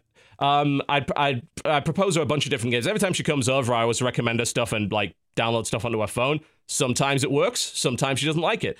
I, I was very surprised to see that she didn't like 80 Days, for instance. Uh, I thought she, as someone that really she loves reading and stuff. I thought, hey, 80 days will be very appealing. She didn't. Didn't like it at all. Um, because and her logic for that was if I I don't I don't want a text heavy game. If I want to read, I want to read. I don't want uh, sort of reading to be heavily involved in the game. And she's not big into the whole choice consequence thing, apparently. I, Right. thought, I thought that was interesting. But, you know, I had her playing the original Puzzle Quest, which she still loves and still plays a lot. Um, she played, uh, I got her playing a ton of Peggle, where, and she played Plants a vs. Original Plants vs. Zombies and things like that as well. And there's a bunch of stuff on iOS, which is really neat. Uh, she loved, um, what was the name of that game a few years ago that was uh, where you sort of slid the uh, landscape around? It was very, very MC Escher esque. It wa- Oh shoot! Echochrome. It wasn't that. Uh, it won a that, and then there bunch was, of uh, awards and did really well. Monument Valley. Monument Valley, that's the one. Yeah. Yeah. She liked that. And there was another one quite recently, which was sort of uh, twist the level around to direct the robot to its destination game that she liked that was quite similar to that too. Uh, but it, it is always intriguing to see where the crossover points are and which game, you know, can you bring someone who's quintessentially an older casual gamer into the more core market and where which are the titles that work and which don't. It's fascinating. Mm. Pretty cool. Um, yeah, there you go. So that's there's a random section of Moon Logic for whatever reason. uh, did play a couple of other things. Uh, I played a iOS version of a board game, a board game which I've been very interested in, and I just ordered today because I played the iOS version on the boat and very much enjoyed it. It's called Potion Explosion. Uh, one Okay. so What it is won a it won a bunch of awards apparently last year. It's like, hey, this is you know uh, one of the really great new board games. As you're probably well aware, for the last few years, we've been having a real renaissance in board gaming. It's become far more popular. There's some amazing board games coming out right now, absolutely huge. And Potion Explosion got an iOS version, so I thought, hey, I'll play it on that because those versions are often great for teaching you how to play the game nice and easily. I'm a very visual learner, not much of a can't really. Yeah, uh, I don't know if it's on. Uh, Oh, I there it is. You can find it. Yeah. So it's a puzzle board game, essentially. Uh, you can probably it's a bit it's a little bit match three, a little bit, but not much. So the idea is that you're trying to gather the ingredients to brew potions, and you've got two potions at a time that you're supposed to brew with different colors. The way that you get them is you can grab one of the little marbles. In the physical version, it's a marble setup with like sliders and stuff, which is pretty cool. You pick the colored marble and it goes on your potion. And once you've got all the ingredients, you can brew up the potion, you mix it up, you gain points for that potion, and you gain an effect that you can use once per game from the potion. Basically, you get to drink the potion and do shit. However, to gain resources much, much faster, you can cause potion explosions, which is if you remove a marble from a vertical row and it causes two or more of the same color to connect, it causes an explosion, which means you also get those marbles and you can cause chain reaction and stuff like that. And combine that with using potions to your advantage to gain different colors, and you can also store different colors in your. There you go. There's your potion explosion. You can store uh, up to three colors in your little storage files every turn for next turn and stuff like that. Huh. And you've got what's a really interesting competitive puzzle game of sorts, which has shades of match three, but a ton of strategy, and it's competitive with up to four players. And I enjoyed the hell out of that. I played a few rounds with Jen, and she enjoyed it a lot as well. And I can see why it's a very appealing board game. It's nice to have it on iOS because it manages like a lot of the the busy work Finicky stuff. Yeah. but I think almost phys- the physical busy work might be part of the appeal because of the way that the uh, physical board game is set up. Uh, let me see if I can pull up a video of the physical board game because you'll probably see immediately why this is appealing because it's set up on this really cool wooden potion rack. Um, and the marbles sort of slide down. All right, here we go. Uh, this is from uh, Watch It Played, which is a great board game channel. And this is what it looks like. It's all in like this really awesome chest and you put marbles in the top and as you take a marble out it everything rolls down. So i think the physicality aspect of it may very well be one of the cool bits of the actual game itself. It may very well add to the experience because it's cool to watch the thing slide down and stuff like that. Um, so the ios version's great it's really good you can play against ai and there's missions and you can play online or you can do hot seat play as well but I think the physical version is probably quite appealing too. So I ordered that as well. Uh, so yeah, really, really awesome game. A lot of fun.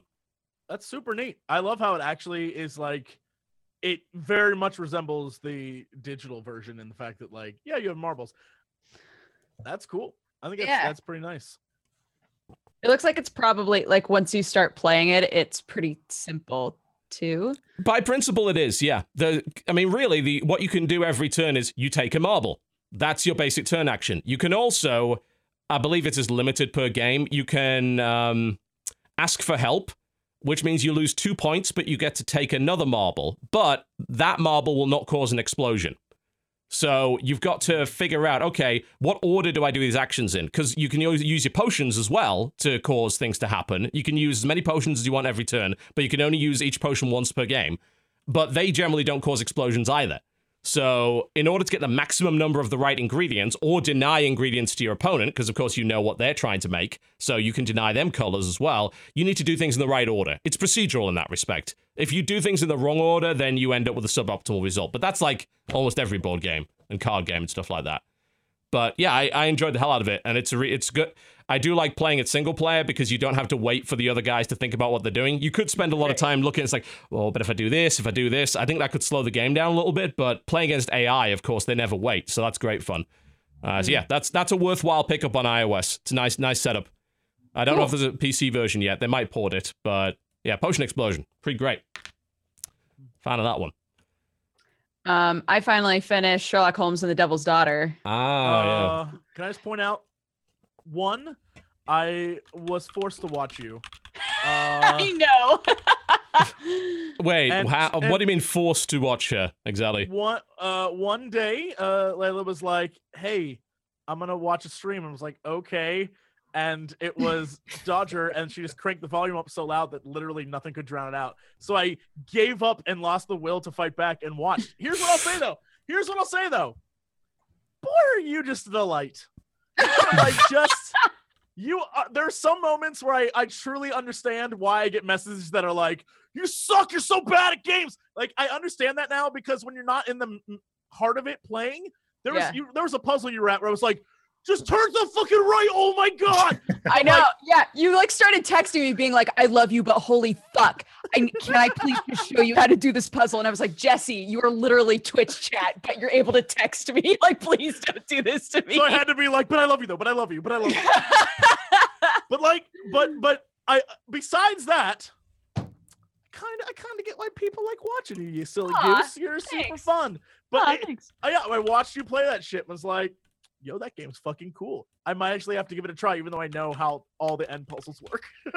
Okay, so like my huge problem with that game because it is it is definitely the cleanest Sherlock Holmes game that Frogwares has made, like by far. Um, for some reason, Sherlock Holmes looks younger and younger and younger in each of their games. Whatever, I'm not gonna question it. He's like a Benjamin Button, but um, the thing that bothers me the most about that game, and I'm not, I'm not, I don't feel like I'm spoiling anything by saying this, is that there are multiple times in that game where something like supernatural happens and they never explain how.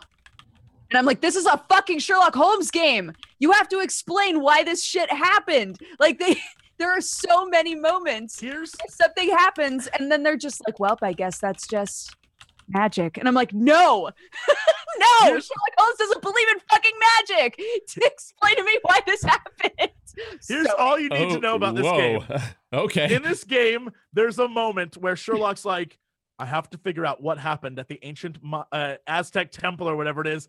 And in his mind palace, recreates an ancient Aztec temple and then runs through all the traps like mini games and shit. And you're like, why would this ever take place in his mind? You were freaking out. It was so funny. It was like, it doesn't make sense. Why would this be happening?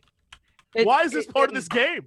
And yeah, this was also, I think, if I remember correctly, this is the first time that they've had a game where it's like, yeah, there are the normal puzzles where it's like you're lock picking or you're figuring out how to get into a chest and all that shit. But then they also every now and then would be like, now we're going to do cover mechanics. Somebody's shooting at you. And you'd be like walking along and hide behind a rock. And then walking along and hide behind a rock. And it would go on for like Oh, minutes my. this wasn't like a short thing. This was like, oh my god, it never ends, sort of a thing. and that happened more than once. I was like, don't. Why is this a thing? And part of me is like, okay, Frogwares has made so many of these Sherlock Holmes games, right? Like, eventually they have to start being like, let's try out something new. I get it, but oof, oof, guys, don't cover mechanics. Don't do that. Don't do these weird mini games that are like pretending this is an action game. It's not. I just Oh like my. that and crimes and punishments as well. It wasn't. It doesn't sound like it was that extreme, but there were a couple of moments in there too where it's just all of a sudden you're ducking behind cover and shooting like a crossbow and a gun. It's just like why yeah, out of absolutely nowhere, and it does seem like it goes on forever. Yeah. Crimes and Punishments was another one where they like started to do that sort of stuff, but not nearly as much. Yeah, um this most recent one was infuriating and and again there were plenty of things about it that were really fun it was much more polished um but there were so many times in every single investigation where i was going why really can you at least still take him to the wardrobe and play dress up for however long can. you want? Oh, good. I created an alter ego every time the game would be like, you need to get into costume. I created an alter ego that I would part. literally always dress up as, named Bert Magnum. Oh my. I would go pretend to be Bert Magnum. I, I, I, again, this is another one of those things where you won me over. When you first started, I was like, "Oh, for fuck's sake, Dodger." By the end, I was like, "Oh, it's Bert Magnum It's back Bert again." Magnum. Oh dear. I'm glad. I'm glad you enjoyed yourself, especially since you had no choice but to. Zero choice, but you know what? Uh, uh, Stockholm syndrome set in, and I, it became fine. It became Great. fine. Good. I'm so glad. Uh, yeah, but I think that that's pretty much all that I've played. I haven't I haven't played very many new. Oh, I actually I started that um, what's that game called? Just a normal phone. Normal Lost Phone. I Oh, normal lost that. phone. Yes, yeah. That's that game cool. is it is cool. It is a lot of reading. That game is a reading game. hmm Um, which a lot of a lot of those like you're on a cell phone the entire time games are because it's like you're you're going through all of their text messages, all of their emails, like what apps do they have, like finding clues and all of that.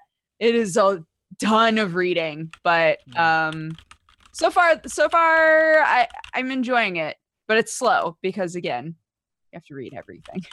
Otherwise you're going to miss something. Right. So they start you off with like 30 different text conversations that you can read through. And I was like, damn, okay. Let's do this. But um that game is like what was it, like 14 bucks? Something like that. So Oh. I'm gonna, I'm gonna be curious to see whether or not it's worth 14 bucks. It's got really good did- reviews. Did I know you played it? So I'm sure you know how it progresses. But one shot. Yes. Uh, that game is super interesting and like incredibly meta and fun. But Mm. how long is that game? Because the I played through about an hour, and story wise, I was like, oh shit, there's probably a lot more to go.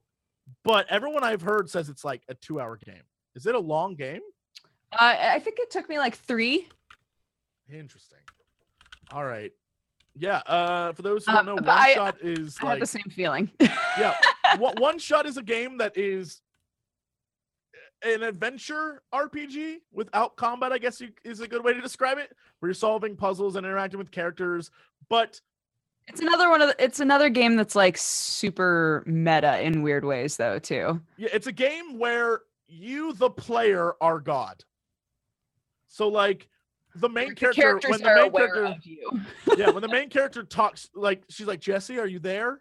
I'm like, hey, what's up? She's like, I don't know how to solve this. Like, what do I do? And you're like, well, I guess I could help you. And there's literally a moment where I think you use a guide or you can look something up. And she's like, how'd you figure that out? And you can say, I went online and looked this up. Or you can be like, I'm God and I know what I'm doing. It's Uh, that's it- one of the things that I really love is you could either be really honest, like I'm playing a video game right now, or you could be like, Yeah. I am God and I created this world.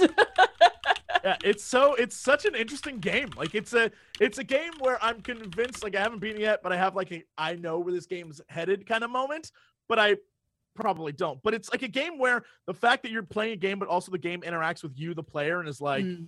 hey, you know, I bet there's an answer to this somewhere on your computer now, and you're like, what? yeah.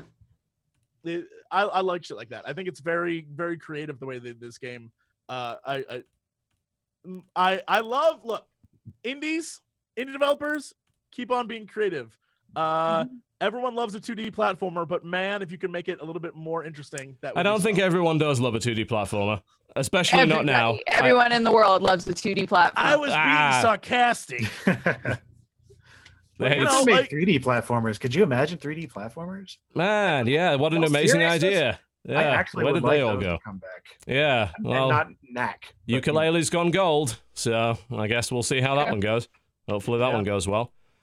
Uh, s- I played a little bit of Nioh, little bit, not much. I, I've been watching probably more than I've played it so far. I watched JP stream quite a lot of it. yeah, I've watched a decent number of people play it. It is. I, I. I mean, so far, I'm. I think it's pretty good from what I can tell. Uh, it seems like a bit. It's. It's a very Soulsborne esque game. You know, it's in the vein of Dark Souls. A little quicker. Oh my god. So that's the. That's the Very thing. We're calling them. Soulsborne. So yeah, Soulsborne's been a thing for a while. Come on. Give, give, Also, also, me a bit of a if there's a person born in the next 20 years named Jebediah Soulsborne, I'll be so disappointed. Oh dear. Oh, Jebediah Soulsborne runs the mansion down the road. Haunted shit. Oh, that's a movie. Make it happen. It's uh, so far it seems fine. It seems a little little faster than most of the Souls games. The weapons don't seem to have quite as much heft, although maybe I just haven't got one heavy enough yet. Uh, a lot of them seem a little bit quicker than they would be with the Dark Souls equivalent of it. There seems to be a little bit less reliance on heavy stat management and things like that. I if there is a weight system, I haven't found it yet. I certainly haven't like it hasn't said, "Oh, you're you're carrying too much, so you your stamina's draining or whatever." Maybe it's in the game, maybe it's not. They seem to have kept most of the things which people enjoy from the Souls games. A lot of you know the big levels, big exploration, gearing up, and all that kind of thing. The combat, while it doesn't maybe weigh as much as the Souls games, is very, very dodge focused. Very much, you get hit a couple of times, you can very easily die. Uh, oh yeah. regular mobs can kill you real quick. So you got to watch out for that. But I like the theme. I the idea it's actually based on a real historical figure. People's like, oh, he's like uh, he looks like the Witcher guy. Like, no, he's it's uh, based on uh, someone called the Western Samurai. Uh, what was his name? Uh, I'm looking at. Oh, Geralt, the Western Samurai. it was not Tom Geralt. Cruise, the Western Samurai. no, not No, the last the samurai. Last samurai. Oh, I'm sorry. I'm sorry. Go fix your crackle, damn it. Uh, he was called William Adams. Fix your crackle. Fi- fix your crackle. Damn girl, Uh, fix your crackle. uh, that's that. That's, That's gonna hashtag enact- right now. no, f- hashtag fix Right your now, crackle. that's a. Fix. y- It's gonna be fix yo crackle. though. Hashtag Fix your fix crackle. your- So that's like bordering on racist. Sounds racist, but isn't racist. That kind of thing. So this definitely sounds it though. Uh, the the yes, the Western the Western Samurai. I went by the name of oh god, what was the name of it? Uh, William. He was William something. William Adams. Yes, William Adams in the uh, 1500s and the early 1600s. Uh, the 16th century. He was a real dude. Obviously, this is a very, very embellished version of him because I'm pretty sure there wasn't like elite ninja powers and fucking wizard magic or whatever. You weren't there. You weren't there. I don't know. You weren't there. You don't know. You start off in the Tower of London for some reason, which it is in itself really cool because the first set of gear you get is Tower of London's guard uniform, which includes a cool hat, and I thought that was kind of neat. But yeah, it's a it's a very sort of fictionalized version of the 1600s, and you are the Western Samurai, who again was a real dude. I go look him up. I I mean, it seems seems fine so far. It's nice. I mean, again, runs at 60. It's not stable at 60. There are some areas where it dips a little bit, but it's it seems tight. It's pretty fun to play. It's by the fellows at Team Ninja. So it's interesting to see them branching out a little bit. Obviously, they made the Ninja Gaiden games, which are very good. Doesn't feel like Ninja Gaiden. Definitely feels a lot more deliberate than Ninja Gaiden. Less uh, jumping around, flipping around the place. You know, being a ninja, more deliberate combat. Maybe a little bit Onimusha if you were to go back that far. They they weren't the ones that made Onimusha. That was Capcom, wasn't it? Uh, but it is a little Onimusha. Yes, it's a Onimusha crossed with Dark Souls. Good good way to describe it. So far, seems pretty good so far. I have enjoyed what I've played of it up to this point, but I have not played a huge amount of it yet. So Huh. I'll I'll see what's going on with that later. What I have played an unhealthy amount of, at least in the time that it took to come out on PC, is WWE 2K17. Oh God. Also known as mostly a creation engine game and less of an actual video game, which, to be fair, has been the way for a lot of WWE games for a while. For some reason, it takes them like four months to get them to PC. For whatever reason, I don't know why that is. It's been out on PlayStation and Xbox since last year, but I waited for it to come on PC because hey, I'd like to make videos of it, like to stream it, and Loading times are usually a big factor in those games, especially when you do the whole customize your wrestler kind of thing. It takes ages to load assets sometimes. On PC, obviously, that's a bit quicker. Um, the those games are still janky as fuck, just horrendously janky. Uh, the I'll, I'm sure I can pull up some great moments of bug bug reels and glitches that just yeah. Uh, WWE 2K17 is a broken mess by Skyroll. That sounds like a good one to go for. Yeah, we can show you that. It the, some of the animations are just they're fucked. They're just there's a lot of broken shit in that game. Let me just put it that way. But hilariously broken stuff. It's almost like a lot of the Skyrim glitches, like you know, backflipping flying horse, that kind of thing. They they're so dumb and so badly broken that they're funny. And the way that the physics interaction does or doesn't work in that game is just hilarious. Uh, so eh, I'm sure everyone who's played it has had their weird moments of stuff going to hell or whatever. But those games are strange because I think for for the most part they're just power fantasies or you know fantasies for people that like wrestling and are more interested in creating your own wrestler, create your own title, create your own arena, create your own entrance, and you can do all of that stuff. And it's the creation engine which is the probably the most interesting part of it. The actual wrestling, maybe not so much. It's quite slow, it's fairly clunky, like it has been in a lot of the 3D games that haven't gone down the super arcadey route. The ones that did go down the arcadey route, probably the better ones. WWE All Stars, very, very good game, because it went full on crazy fighting game kind of thing.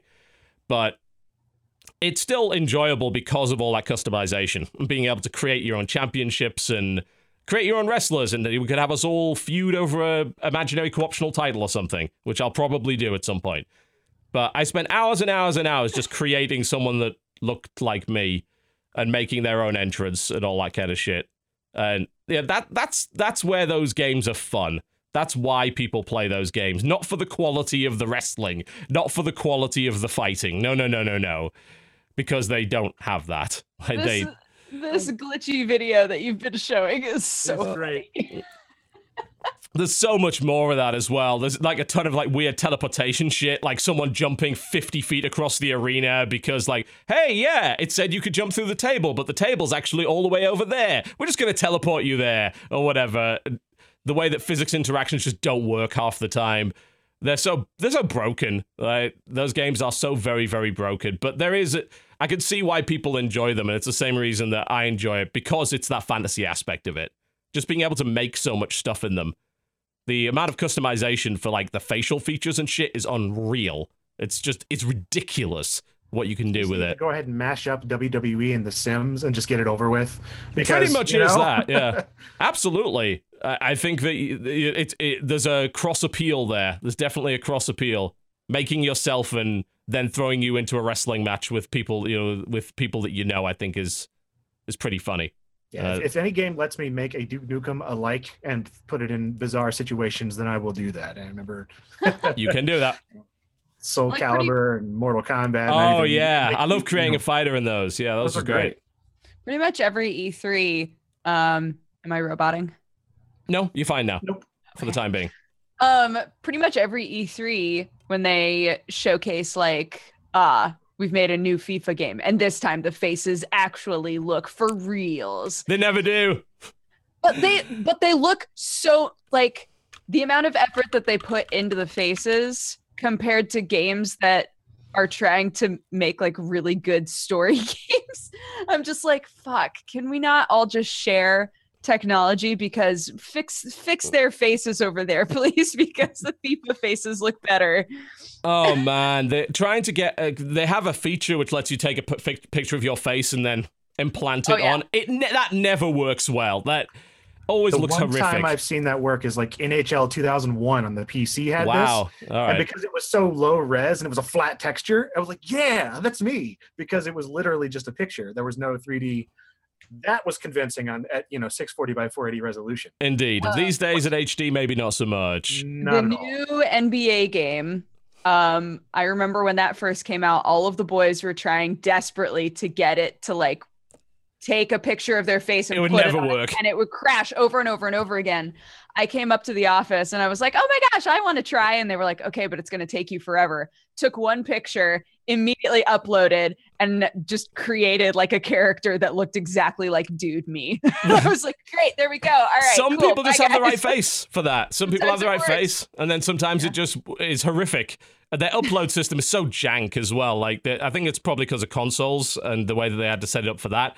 You Yeah. have to like, I think the process on PC, anyways, you have to take your photo, but you have to generate a token key from the game, then go to a specific website, enter that token key, and then you can upload. And I think you can do it via phone app as well. Then you have to re download that asset from the website into the game. Instead of just putting it in the game, like you've got to do all, you've got to jump through a lot of hoops to the point where I'm like, you know what, fuck this. It won't work anyway. I know that, but you can import your own logos and stuff like that. There is a limited number you've got. You have to uh, share with the community and stuff like that to get more slots. It's often easier just to get mods for the PC, but I guess at least it's there. You know, it it just could be a much better system. But yeah, I might mess around a little bit more with the universe mode and just populate it with YouTubers and have brawls and Royal Rumbles with them or something like that. Perfect. Spend a bunch of time on intro videos that no one will ever watch. That kind of thing, you know? There's a definite Sims aspect to that, though. Absolutely. Transplanting a avatar of yourself into some weird world and doing crazy shit is is a fun fantasy. Yeah. It also sounds like there's a parallel too with the uh, latest WWE and the latest Sims, whereas all you know crazy customization, and then you get to the gameplay, and you're like, well, whatever. Yes. Yes. Yeah. Is it like Sims 4 customization? Amazing. And it's like, oh, the, uh, this actually seems like uh, three steps back from previous games. And it does. Because it is. Yep. No doubt about that. Uh, anything else anyone else play this week? I there's uh, there's a couple of brief mentions I'd like to give to well uh, what, there's one mobile game in particular that was quite a bit of fun that's worth trying. I think it's called Viking and Archer's Journey or Vikings and Archer's Journey. It's a side-scrolling runner, basically nice art style. You play an uh, Viking with a bow. You run and you drag the left side of the screen to knock an arrow and aim it, and the right side of the screen you tap to jump. Nice and simple, but a lot of fun and a lot of. You die instantly if you hit any obstacle. Obviously, you can level up and get new stuff and unlock new archers. Uh, but it's uh, when you pull it off and when you do it right, particularly when you pull off some really awesome trick shots, like you get points for doing reverse shots and shots in the head and aerial shots and all that kind of thing. And there's power ups you can pick up along the way. Very satisfying to play for a couple minutes at a time. Reminded me a lot of uh, Alto's Adventure, which is that cool llama surfboarding game that's on iOS, which is also really good. Llama surfboarding. What a genre. Uh, snowboarding, not surfboarding. Yeah. Llama surfboarding, entirely different genre. Not many good games in that one. Snowboarding, on the other hand, plenty. Yeah, Well, so whatever happened to that game, Steep? Didn't that come out? And like it came I- out. There It were a ca- couple people I heard that got out. it, and then whatever. I don't know. I always mean, I find those think it- interesting, but I think it held people's attention about as long as we expected it to. Unfortunately. I, I also think it's for it's aimed at like a different market, really. Um, and I don't know if they marketed it very well to the demographic that they should have. Hard to say, really. But from what I heard, what it was trying to do, it did pretty well. It Mhm. gave you that sort of extreme sports experience, if that's what you were looking for, with the whole Yeah. pseudo open world thing going on. Let you do different things like the wingsuiting and the, the skiing and the snowboarding. Uh, but I mean, I don't think most of us really were interested in it because that we weren't really we're not really into those sort of sports games. yeah. Once I heard that you couldn't get eaten by a yeti, then I was completely. Where's the fun in that? Yeah, Ski free will point remain the best. I was super into like all of the SSX games. hmm So these I don't know. An extreme sports game where nothing is ridiculous was it felt boring to Yeah, me. man. Not The silly, but like SSX Tricky, SSX Blur on the Wii was Oh. fucking awesome. I enjoyed that a Yeah. lot. if they if they added in um and maybe they have again it's not like i've kept my ear to the ground for s- steep news but if they added in a bunch of like ridiculous outfits and things that you could wear or just like the ability to set yourself on fire, maybe. sure That would yeah be cool. i mean we're not on the same wavelength but yeah I mean, that's that's where I go with that. If you talk, you know, flamboyant outfits, I think flame, and then you just you Crazy shit. right I've been playing uh, Steep Slope Sliders, I think, on the Sega Saturn, and uh, there was an unlockable UFO and alien and shit like that, and Yeah, that's the kind there of. was a low gravity half pipe. You know, yeah, that, that was all really really fun. Uh, but I mean, Steep obviously was going for a bit more bit more realism. I maybe there's just a giant market of people playing that game that I just never come in contact with. It's entirely It was- possible. It was sixty dollars. I mean, and that was the thing for me. I'm like, I just don't see how that could possibly be worth it for the kind of. I don't know. It seemed pretty limited for that much. It, it did. I mean, uh, the thing is, I have so little experience with those kind of games. I can't really comment. I mean, all I know is it, it was not aimed at me. It was not marketed at me. I didn't have any interest in playing it. Uh, the current Steam numbers of that game are not good. Although it should, it is a UPlay game, so I don't know. Maybe there's a secret cabal of UPlay only guys that are playing it. But right now, there's about 200 people playing it, which for a new IP, uh, a month after launch is not very good. Uh, that's uh, that's worse worse than Battleborn, and that's actually way worse than Battleborn. Jesus, that's that's not a that's not watermark you want to be under. I don't think you'll drown. Uh, outside of that, um, I played a a little bit.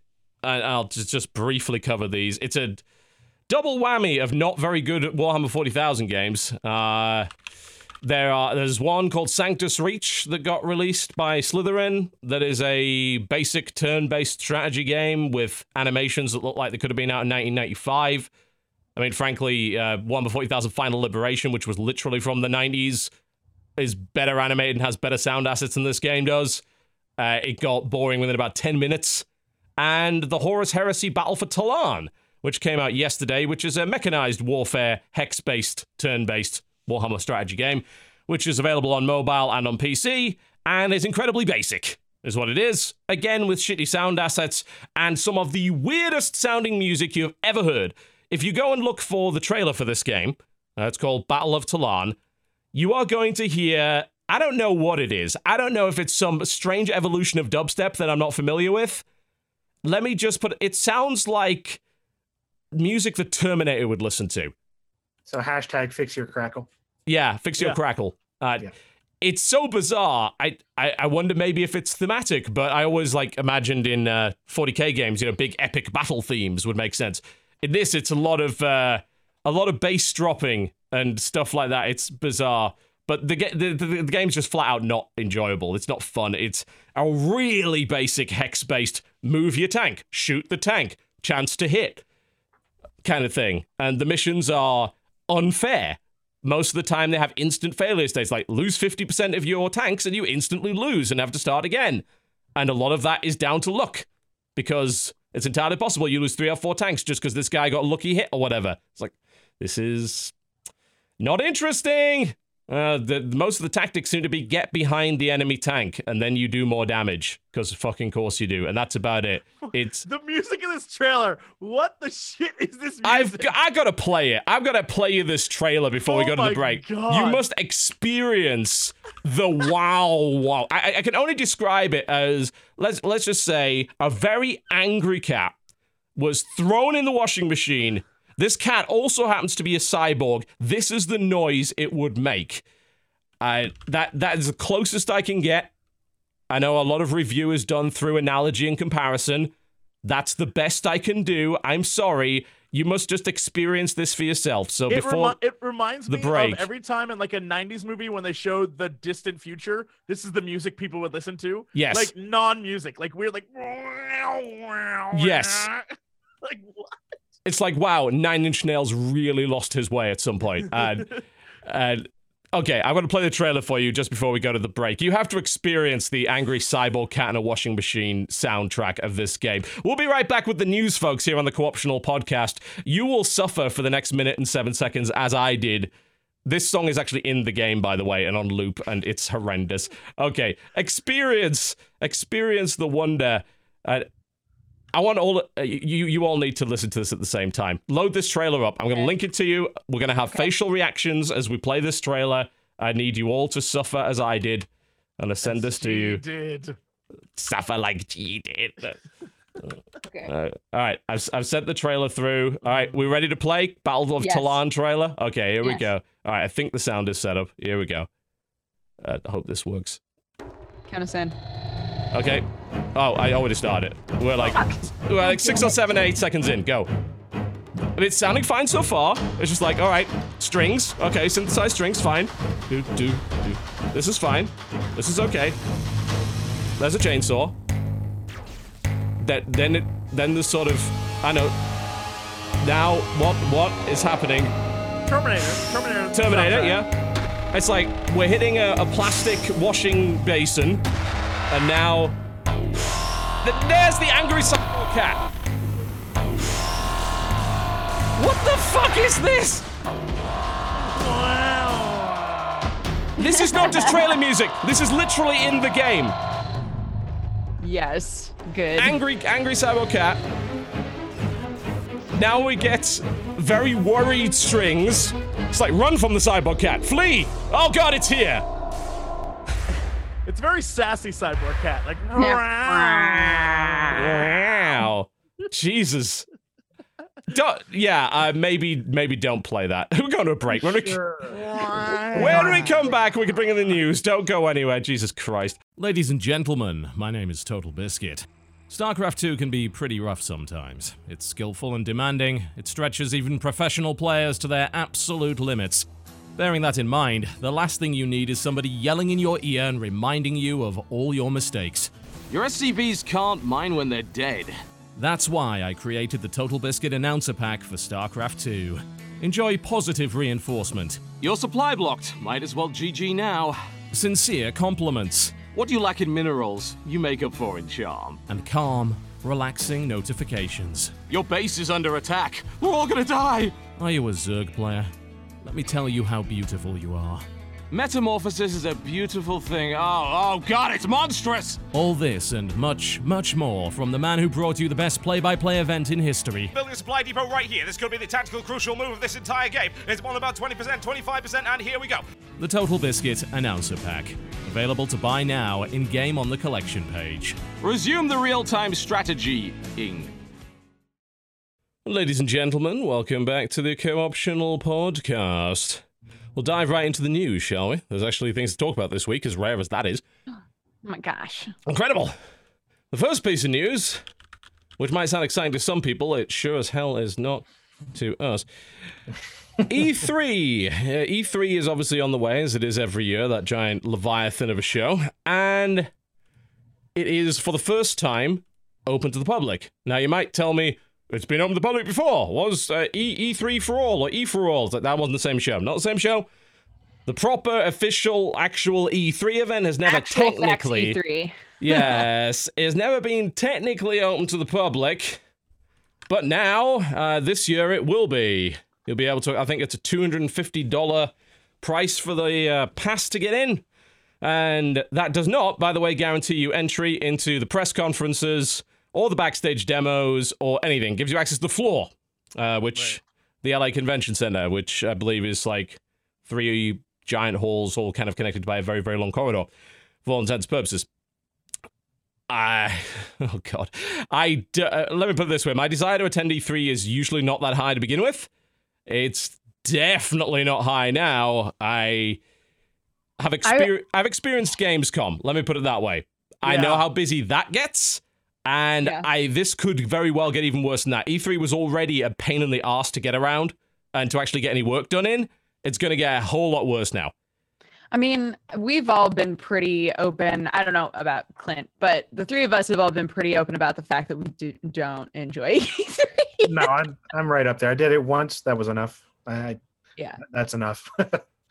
I don't know of anybody in anyone that's been around in the industry for more than a year. I don't know of anyone that's been around for more than a year that enjoys E3. Like E3 sounds very exciting, especially when you first get into the industry.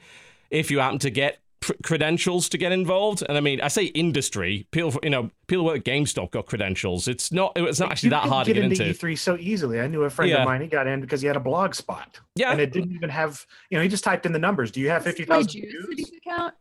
You know, there you go. Uh, I'd like a media pass. Yeah, there, there were there were many ways to get access to it. It was weird because they uh, E3 was one of the slowest to adapt to the whole YouTube and Twitch change thing. But if you had a blog, ah, get on in, no Yep. problem. Basically, it's like, do you have a website? No. Well, I have like six million subscribers on YouTube. Yeah, but do you have a website though? Uh, that was them for ages. They've they've sort of resolved that now. They obviously realize, you know, where the influence is. Mm. The thing is that like opening up to the public doesn't isn't really an adaptation to that because honestly, like if you were a Twitch streamer or YouTuber, especially in the last couple of years, you could get into E3 without a problem. Like they they were not locking out people like Lirik for God's sake. It's like, oh yeah, that guy who can shift like hundred thousand copies of a game just by streaming a bunch. Yeah, we're totally not going to let him in. Like yeah, they everyone could get in fairly easily. But opening up to the public, it was a giant clusterfuck to begin with. It's going to get so very much worse as a result. And I'm going to say, like, E3 is not a consumer oriented show. If you're going there expecting to enjoy yourself and checking out a ton of brand new stuff, this is not the show to go to to No. do that. Go to No. a PAX, man. Go to a PAX. That's what PAX is for. Like E3 may have a few more bigger games. Yeah, true, you know. But honestly, like over the last few years, big companies have been pulling out of E3. I wonder if this change is going to make some of them come back or even drive away even more. It might. Uh, I mean, well, I mean, the queue times are already crazy. Yeah. even, They're gonna even be some of the insane. PAXs are like like Yeah. some of the some of the bigger conventions at this point are just like, boy, do I like I don't I hate going to PAX West or PAX Prime. I think that is a clusterfuck, and I hate going to it. But I love Seattle. Uh, I- I- I- Seattle's fun it's place. That's what makes it so hard. Yes. like, Yeah. Seattle's great, but PAX is. It's it's very PAX is uh, especially PAX Prime is packed Prime. Like, uh, Yeah. East East has a bigger venue that's more spread out in a more logical way. This is just it's stacked on top. It's a bunch of far too small halls stacked on top of each other that they frankly need to find another venue for. Uh, you know, and everything's connected by a central elevator, which consistently breaks, and you have to queue to even get on in the first place. It's it is a real pain. Yeah, the, and, and, and E3 for everything that it that it, and I will say there's a lot of things that I enjoy about E3, but it, none of it ever outweighs the like nonsense of E3. Like actually the the I mean, there's already a ton of people there and unless you have a behind the scenes access thing, it's already a giant wait around for Yeah. nothing fest. Opening it up to the public, here's what I'll say. Real talk is if you desperately want to go and you have 250 bucks to blow, go enjoy it for what it is, but you'll realize very quickly that you just wasted 250 dollars. It's no picnic. yeah, you'll be like, why did I spend money? If you need the experience of being like, I want to see what the industry is actually like, go. you will you will you will see. You will definitely see. You will see. that, the nonsense. You know, you'll see the smoke and mirrors. Uh, E3 is probably the most pretentious of gaming events. It always has been, and it's it's very much we are making a huge deal out of this, and it's never most of the time anyway. Every now and again, you have something like the Sony conference last year, which I felt was you know for a marketing event genuinely pretty damn respectful. But for the most part, it's just it's an example of like the engorged, um, very decadent and overly commercialized nature of the industry and there's a it's not a very honest event. It never has been you know? You want to go speak to a developer? Go to pax. The developer's probably there with his game especially if he's an indie guy. He'll show you the game. He'll be completely upfront with you about it. That's a great experience. E3 no it's a lot of slick marketing. Uh, it's a lot of very exclusionary marketing and uh, letting people in. I still recall that time perfect world where they threw my business card in the trash. Mm. uh, big I have heard that mistake. story before. yeah, not a very good idea. That. It's uh yeah, it, it, it's it, again, you know, it's, it's people a lot of self-important people. That's exactly what it is. It's it's if you ever want a real this is what I would say if you ever want a real look at what the industry really is, at its core, E3 is the most vivid window into like that is your 60 A bunch of self-important people doing nothing. Oh my gosh. Yeah, a bunch of self-important people doing nothing while the people that actually make the games industry go are back in the studio working and making Yeah. the next game. Yeah, that sounds about right. Yeah. I wouldn't, I wouldn't recommend going unless they're gonna vastly change the way that they present themselves and re redo the show. There's no point. And like I said, if you're saying going there assuming that you get into the pr- big press conferences, you won't. All those seats are already gone. You know, they give them out to media, they give them out to influencers, they give them out to people who are paid to cheer for them, they give them out to executives. They're only going to give them if on, you're only getting a seat in those if you can do something or you can, you know, be a good little useful idiot and cheer at everything they say. And most of the time, they just hire people for that because they're more reliable. They don't want another. Uh, I remember the Battlefield incident a couple of years ago where the sound didn't play. There was someone in the front row. It was it was a streamer, wasn't it, who yelled uh, "amazing" and just the silence. It's like they don't they don't want that. They don't want any more of that. oh, uh, like the one, the one where the girl in the front row this year who was just like, yeah, the entire. T- I don't remember what game that was. Holy shit! That was also pretty hilarious. I was like, Uh-huh. "Who the fuck is that girl? she is so jazzed." she is very excited. Uh, so One would you if you're thing, being. too, I've heard a lot of people bring up is like, well, I want to meet my favorite YouTubers, my favorite journalists, my favorite. We're going to be working. People are going to be working. So, I mean, it, Not the way to go. No, No. that's the that's the last place that you go to meet those people. Like If they you want to go to annoy your favorite personalities, that's Uh-huh. a good place to do it. But it, Yes. yeah, please don't try to stop. You know, people in the hall. Also- it, it doesn't work. Most people who are there on business stuff are not on the show floor at all. Like Yeah. they're Yeah, up there- in a there's a private room or ton- doing something. There's a ton of They're, backstage they're rooms. schmoozing in back rooms. Yeah. Yeah, Oh, yeah. but- well, I mean, that's where there the like, work gets done. "Hey, hey, If you- brand deals, brand deals, brand deals. Well, that and if you have an appointment, generally speaking, you don't have an appointment at their booth. Or you have an appointment in all a it is. backstage room, and that's where you get your footage, and that's where the work gets done. You don't do it on the floor usually because it's too fucking loud to do anything on the floor. It's useless. Also, it's it's it's not any good for any of like us. People are like, "Oh, you guys go and you have fun." No, it's No, it's we like don't. schmoozing and any YouTuber you meet, you're already like, "You got my card? You want my c- like? Let's let's do a deal together." You're like, "Yes, I, okay, never do. sure. We'll never talk again after this." Like, it's Yeah. really sad that we're like, "Why are we doing this? Honestly, this? like Why are we doing this?" with other with other YouTubers or streamers, it's a lot easier for me to just follow them on Twitter, Well, of course, yeah. and then Yeah, I'll see them on my feed and be like, "Oh yeah, I met that person." If I have your business card, it's gonna be it's lost in a world of other business cards that I'll never. I'm trying to think if there's been a single guest on this show that I've ever got here via their business card, and I'm fairly sure the answer is no. We just messaged them on Twitter or emailed them or sent them a message over usually like, hey, you want to be on the show? I'm like, yeah, done. It's like usually about eight hours before the show goes live. But yeah, it's I say, unless they're vastly redesigning E3, you don't want you don't want to go to E3. Trust me, we've been there, we've done it. It's not the magical place that it sounds. Sit at home and watch the streams. Why would you even want to be at the press conference? You can watch the stream, or you can watch somebody rip the shit out of the stream via a restream. Do that instead. That's it's mean, a I- lot more fun. I think the biggest benefit for conventions in general is like getting to meet other members of the community, right? Or getting to meet friends that you met online and things like like connecting with people. In E3 is just not a good place to do that. No, it's not. There- It's all. there's way too many good, awesome conventions nowadays. I mean, I was just at the Portland Retro Gaming Expo recently, and I was surprised how popular that has gotten. Even Mm. and you know that that was up there with PAX for me as far as like something that I actually enjoyed, but yet it still wasn't even nearly as busy as PAX, even though it was thirty thousand people. But uh, Yeah. I mean, it was that's great. Those kind of meetups are awesome, and Oh my God. typically you got people going there on purpose to meet with people as opposed Yeah. to trying to get work done. I used Yes. to go to PDX LAN every year, and apparently that's gotten out of control too. like Ah. it's just too much. Well, th- I mean, th- I I will say about E3, I know exactly who would enjoy E3. If you go to Disneyland or Disney World, not for the rides, but to experience the like sights and sounds, you'll fucking love E3.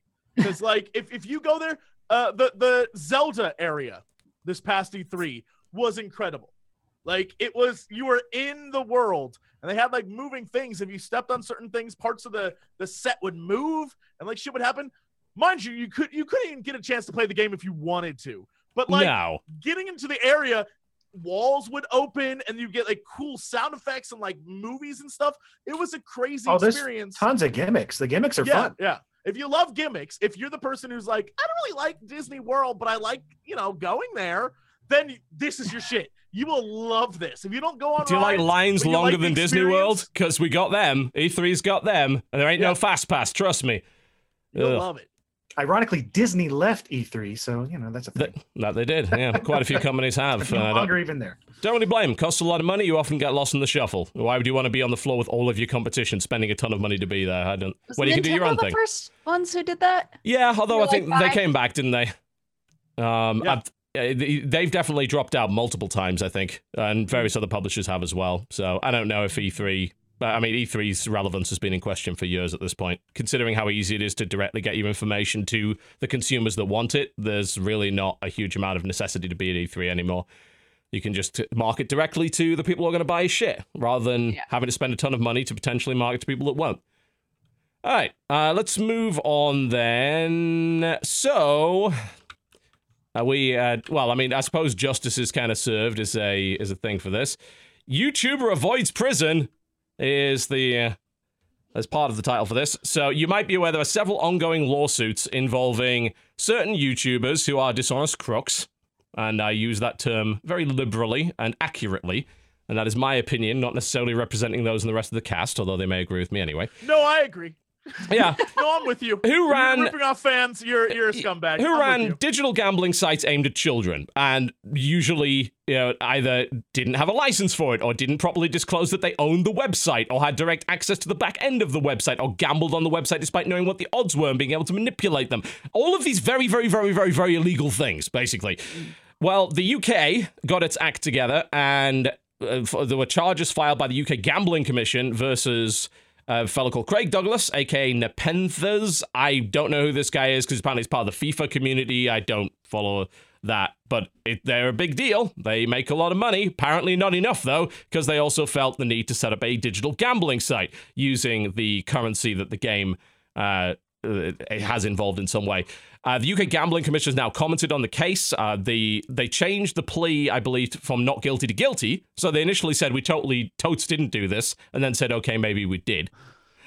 Uh, the comment from the Gambling Commission is as follows This was one of the most serious cases that has been investigated and prosecuted by the Commission.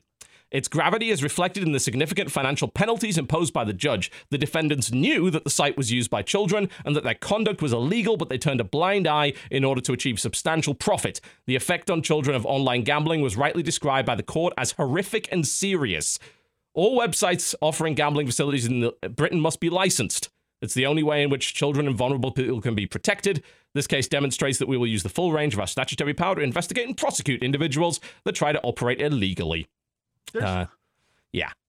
there's there's a lot of words in there, and there's a lot of context that goes with everything related to being a YouTuber or or Mhm. cele- celebrity, uh, which is boy, do you wield an awful lot of power over people who are very susceptible to that power. Yeah, just straight up understand that immediately because that's how we have stories of like this guy ripped off these kids with the lotto thing, or like this guy's like getting pictures of nude 14 year olds. Like it's all in the The exact amount same of like fucking time we hear about that is is ludicrous. Like it's like every single week it seems to be a new scandal of some popular YouTuber's like it's disgusting. somehow involved in pedophilia in some way. It's like fucking hell. Can you? Can we have one week where that doesn't happen? Jesus. And I know people are like, I'm not a role model, and I just play video games. It's Fuck like, that. Yes, you are. You matter have an audience. You You're a role model. yourself to be. It's what other people perceive you to be, and then you have to live up to that standard. That like once you take on this role, you become what other people want you to be, and you got to either deal with that or walk the fuck away. Like Mm. there is And- no middle ground there. Yeah. You are now on a pedestal for many people, and the minute you abuse that and exploit that, you are a bad person. I Mhm. do not care about. I, like you're a bad person, yeah. hands It- down. You know, it, it's when I think we we took uh, you know a while to come to that conclusion as well. I think we all started off saying we're not role models either, but realized you can't really escape it. Yeah. You know, especially as your audience gets larger and larger, you can't escape those responsibilities.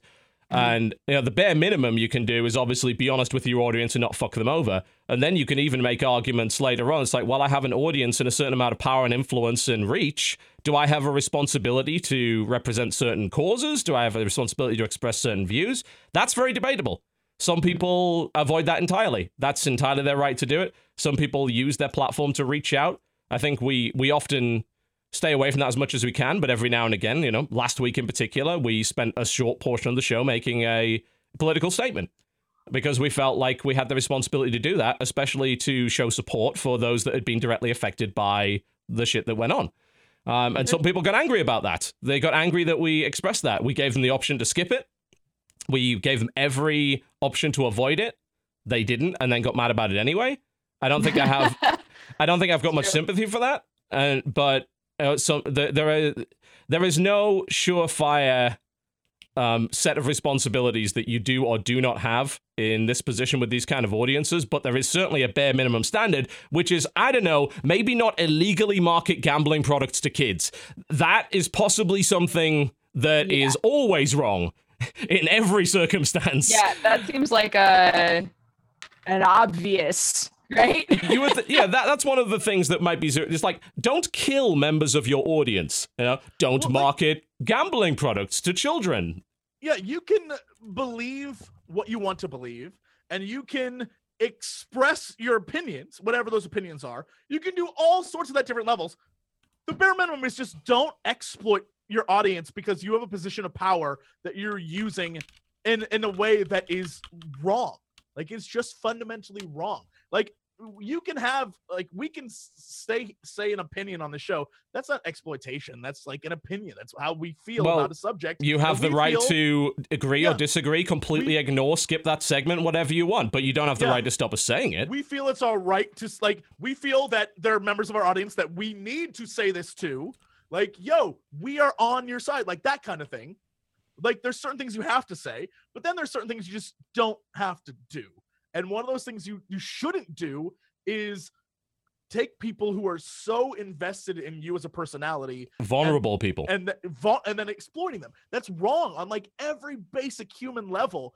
And I like i i understand that at a certain point in your like trajectory through YouTube or or for a lot of people you're you're young and suddenly you're making a ton of money and it's like oh my god I can have a lot of money and be like filthy rich like this has never happened before and you get caught up in it or you Mhm. replace money with women or whatever replace it with whatever the the thing is that you're obsessed with like oh my god i can get Sure. a lot of that now and i never had that before and this fucking up at some point though you have to realize that like it comes back to that responsibility thing and what is ethically and morally right Mhm. and man Also legally right. That that's you're- legally as Yeah. well. Yeah, I was gonna say because morals, like everybody has a different code of morals, Sure. but like I the get- law yeah, right. law.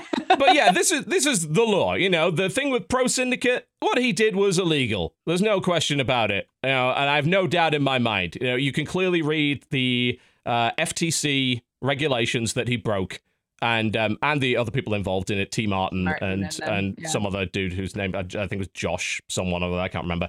Um, somehow he managed to dodge most of the PR flag, and th- these guys as well. They literally broke the law. They were fined uh, upwards by the looks of it or well, a lot. Um, let's put it that way. I think 175,000 pounds, uh, a lot of money. They did not go to jail over this, but they were fined. That's a good amount. I mean, even for a YouTuber that popular, that is a pretty significant chunk of change. Um, the guy appears to be relatively apologetic about it. He says he's going to explain his side of the story, but frankly, you had the opportunity to do that in court, motherfucker. And Yeah, the court I clearly when ruled against you. So When I don't think you get to do that. when people make the i need to explain my side of story video it's always like yeah i mean i was in a bad place it's I always spin like- and it's And I like didn't, you know, I really should have educated. a guy with his dog like it's just a Oh, God. like stop Sad stop. violin in the background. yeah like Oh Just- god. your audience i guarantee would respect you more if you came out and said like Uh. yo i money blinded my ass i was blinded by the fact that i could make a quick buck if you came out and said that dude people would I'd still think you were way more. crap, but at least respect that you realized that. You know? absolutely You've you've got a you've got a road to redemption from there. It's when you don't Mhm. recognize what you're doing wrong. That's the problem. Oh. Uh, so I'm I'm very glad that the UK came down on these fuckers. And honestly, I mean, this is going to open up more discussion about the nature of online gambling. There's been a lot of discussion, certainly over the past year, as to what constitutes gambling, the introduction of gambling like mechanics, where's the line drawn? Where's the line drawn between, you know, well, this is an optional cosmetic random microtransaction, and this is actual gambling? Where uh, I think now that a lot of casinos are you know specifically hiring game developers and Uh-huh. big game companies to get younger and younger audiences into real casinos using real games like you know a Call of Duty whatever machine where you actually play a Call of Duty game and get real money back. I played Plants vs Zombies cabinet um, Yeah, in Vegas last time I went of the there. lines is ridiculous at this point. Yeah, there's um I mean that's going to get very interesting because Nevada, I believe quite recently uh, legalized skill-based machine did, gambling, yeah. which prior to that it was all it all had to be random. There couldn't be an element of skill. Although there's this weird exception for video poker for some reason, but hey, uh, outside of that though, yeah, all, that's why all the slot machines in Vegas are just push a button and stuff happens. Whereas uh, in Europe there are skill elements to it um, because that's legal, uh, uh, especially in the UK. Uh, you know, there's like a slot machine in every pub, and they usually have a skill element. But yeah, you're right. They, they are marketing towards that uh, particular demographic. And gambling isn't necessarily wrong. It's certainly potentially harmful if you take it too far, you know. But obviously, you know, it's a I'd say it's a free country, but it's not when it comes to gambling, uh, not in the slightest. But this, you know, this is clearly illegal, and f- marketing gambling to children is obviously terrible. But it's going to be interesting to see if the law starts to come down against other things, like um, you know, we are talking about gacha mechanics earlier. And of course, Japan is full of pachinko parlors whereby you totes don't win money, but the toy that you get you inexplicably is worth a lot of money if you go to that guy right next to the pachinko parlor that's curiously buying all of those. You know, there's there's a lot of stuff like that. Those mechanics are integrated into games. Where's the line drawn? Why, when it's gambling? When it's not? In my opinion, the the line is crossed when something has real world value that can be readily exchanged for real currency.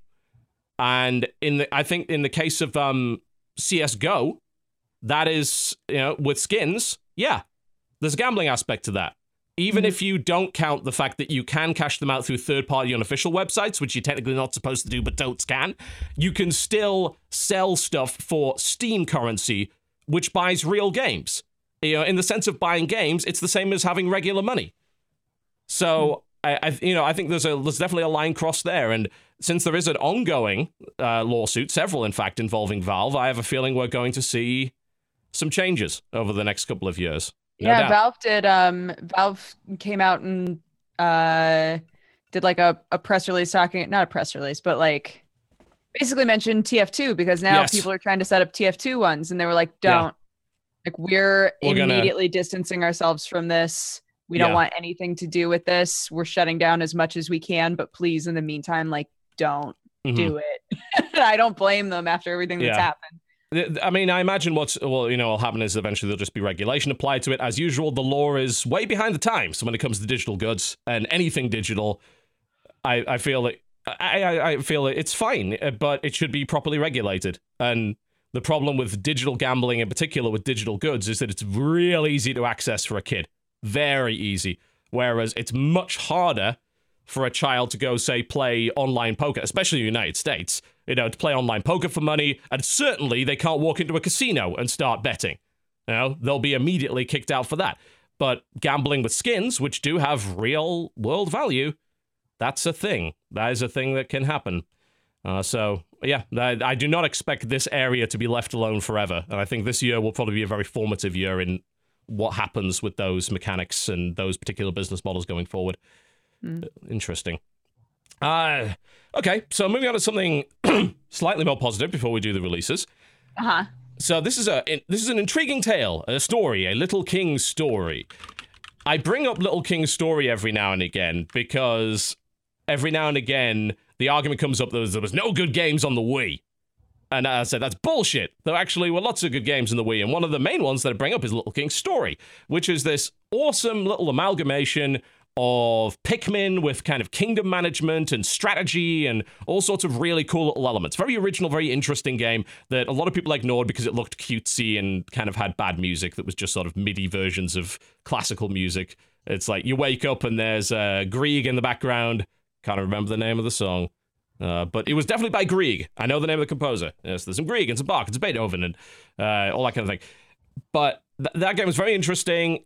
Didn't run very well. They released a version on Vita called New Little King Story. Ran even worse. Very disappointing. Then it comes along to PC, and I thought, finally, finally, Manna from Heaven, a glorious PC master race, will be able to experience this at full 60 frames per no, we fucking weren't, because it was broke as shit on launch.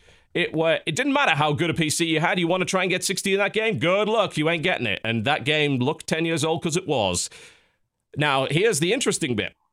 You might be aware of a fellow by the name of Durante, I think is how he pronounces his name. If not, I am going to do that. He's called Durante, and I assume he's sort of like a Spanish fencer. That's what I assume. You know, that he goes into battle with a rapier and that he's very skilled in the arts of the blade, but is also a, a dashing I individual. think I, Perhaps I think I got a five star of him the other day in I Fire bet you do. You got has a conquistador's helmet and flared Yeah. flared pantaloons. That's that's how I imagine him. But he was the guy that fixed the terrible port of Dark Souls, the original Dark Souls, when it came out. He made DS Fix. He did it very quickly, too, which made the game run a lot better. It fixed the internal resolution problems and eventually was developed into a must have mod for that game. He's done it with a couple of other games as well and has become something of an authority on PC ports. He's well worth listening to. He'll sometimes publish articles on PC Gamer or on his own blog. Uh, he pretty much gets everything right. He knows his shit. Like, listen to this guy. Now, here's the interesting bit. Xseed, who is the publisher of Little King's Story, who don't have a particularly good reputation when it comes to PC with porting, went up to Durante, they approached him and contacted them and said, "Can you do anything about this port? Because we recognize we recognize it's fucked. We don't know what's going on. We're just going to give you the source code. Can you see what you can do with it?" Which I have never heard of that happening before. Like the amount of trust giving the full source code of a commercial game that uh, on PC at least has only recently come out to a guy who's obviously very experienced, but up until this point, he's basically just been a modder in the community. I've never heard of that happening. Maybe it has, but he wrote this amazing blog on Xseed's own website. Again, mind blowing. Xseed actually allowed him to do that, tear the game to pieces, and explained everything that was wrong with it, and said, "Oh God, this is a this is crazy." You know, the game was built on a custom engine from the ground up. It was designed to be a one-off product. It w- the there was no internal frame rate logic at all. Like there's bunch of pieces, like bo- um, bunch of pieces just sort of hodgepodge together.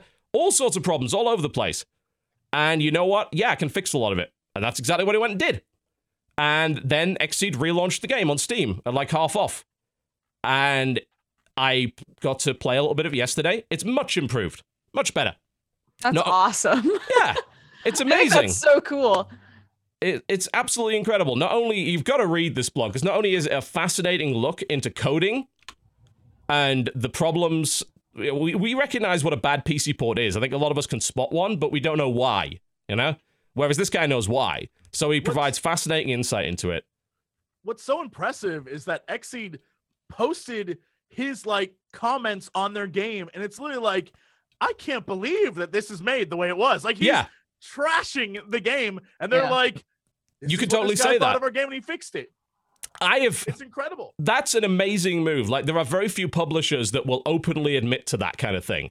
You know, Yeah. that that's a devolver move. That's the kind of shit that Fork, Fork Parker would post on his uh, Twitter Yeah, or whatever. It's true. Being like, I fucked up, guys. Fucked Look, up, yeah. He says I fucked up. Yeah. Uh, but uh, good on Xseed for doing this. Uh, he improved the graphical fidelity of the game. He added a bunch of new effects in, so the game looks a lot better. It runs a lot better. There are certain parts of it which are apparently so broke ass that he had to put a toggle switch in to lock it back to 30 because there are just some small parts of the game that are so inconsistent and weird that you've just got to lock the frame rate again for it to work properly. Because again, the game basically has no internal logic at all. It's all over the place. But like this, uh, it's much more playable now. And again, it's a great game. It was always a great game. It's an amazing game. I'd recommend it to people, but it ran so poorly. Uh, but now it's so much better. So have a look at it. Trust me on this one. Uh, it's a very unique game. Don't be put off by the fact that it looks very childish. It's not. It's actually got a lot of really cool adult humor in it. It's very funny. It's got the awesome kingdom management elements and the kind of Pikmin style stuff and job systems and everything. It's really cool. And this, I think this is going to go down as a very interesting part of history.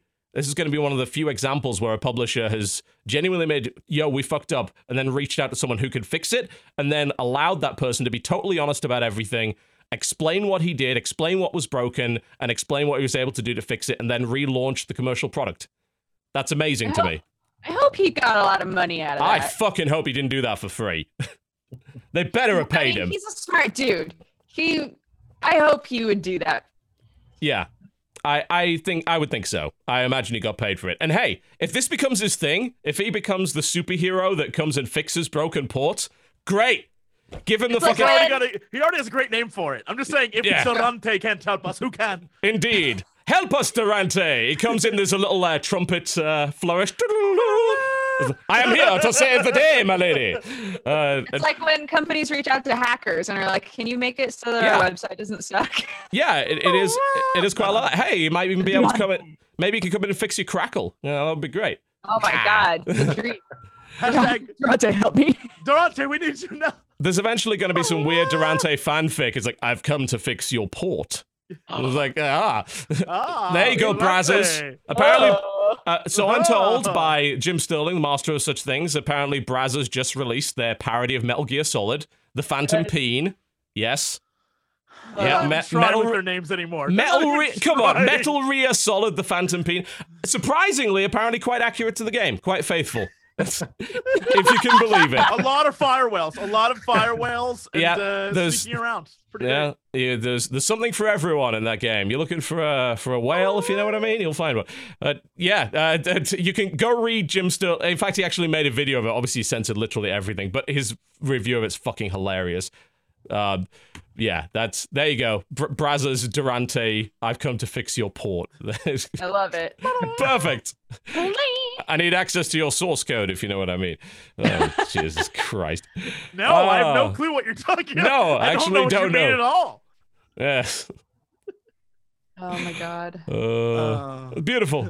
It's a beautiful story. Mm. Christ. Shall we talk about releases? We can do that. Ooh. Absolutely. Let's bring up a Excellent. recess. Thankfully, not too long this week. Uh, so short, we're not going to be here for 45 minutes listing off absolute tat. At least that's that is the hope anyway. All right. First Ev- up, Everyone has a release we list have- ready to go? Yes, cool. Let's go. Let's go. Yes. I'm, try- I'm trying. Go. right, Oh my god. go. God. Go. God. Ah. First game for February 9th is John Wick Chronicles. John Wick Chronicles. It's an FPS, which I mean it sounds Virtual reality as well. Oh Jesus! All right, Th- there's where it kind of goes wrong. It's weirdly enough, it's by Starbreeze. It's by Yeah. bloody Starbreeze. well, uh, yeah. I mean, which is um, Mister Mister Triple X's uh, studio. He was he was involved in that um to some Hmm. extent. You remember uh, Chronicles of Riddick? Riddick guy. You know, Uh, Mr. Triple X. Vin. Vin that who you're talking Diesel. Yes. The Darkness games Vin? as well. Yeah. Holy shit! Triple Side X. note: Sam and I watched the new Triple X movie, and it is the the hottest garbage. I want to see it. The, the first one was such hot garbage. I want to see You this one. I You can't wait. see it. I'm so I'm so happy. I loved deliberately terrible John Wick movies. Friday. You can do do both. I mean, do one that after the other. That's supposed Yeah. to be legitimately great. supposed be Yeah, I've heard- amazing. This, on the other hand, has currently mixed reviews. It doesn't look too bad, but I think it's a stupor from what I can tell. It's a standing VR shooter, uh, by the On looks the of other it. hand, by pre-ordering it, you get to play John Wick, uh, the weapon pack in Payday 2.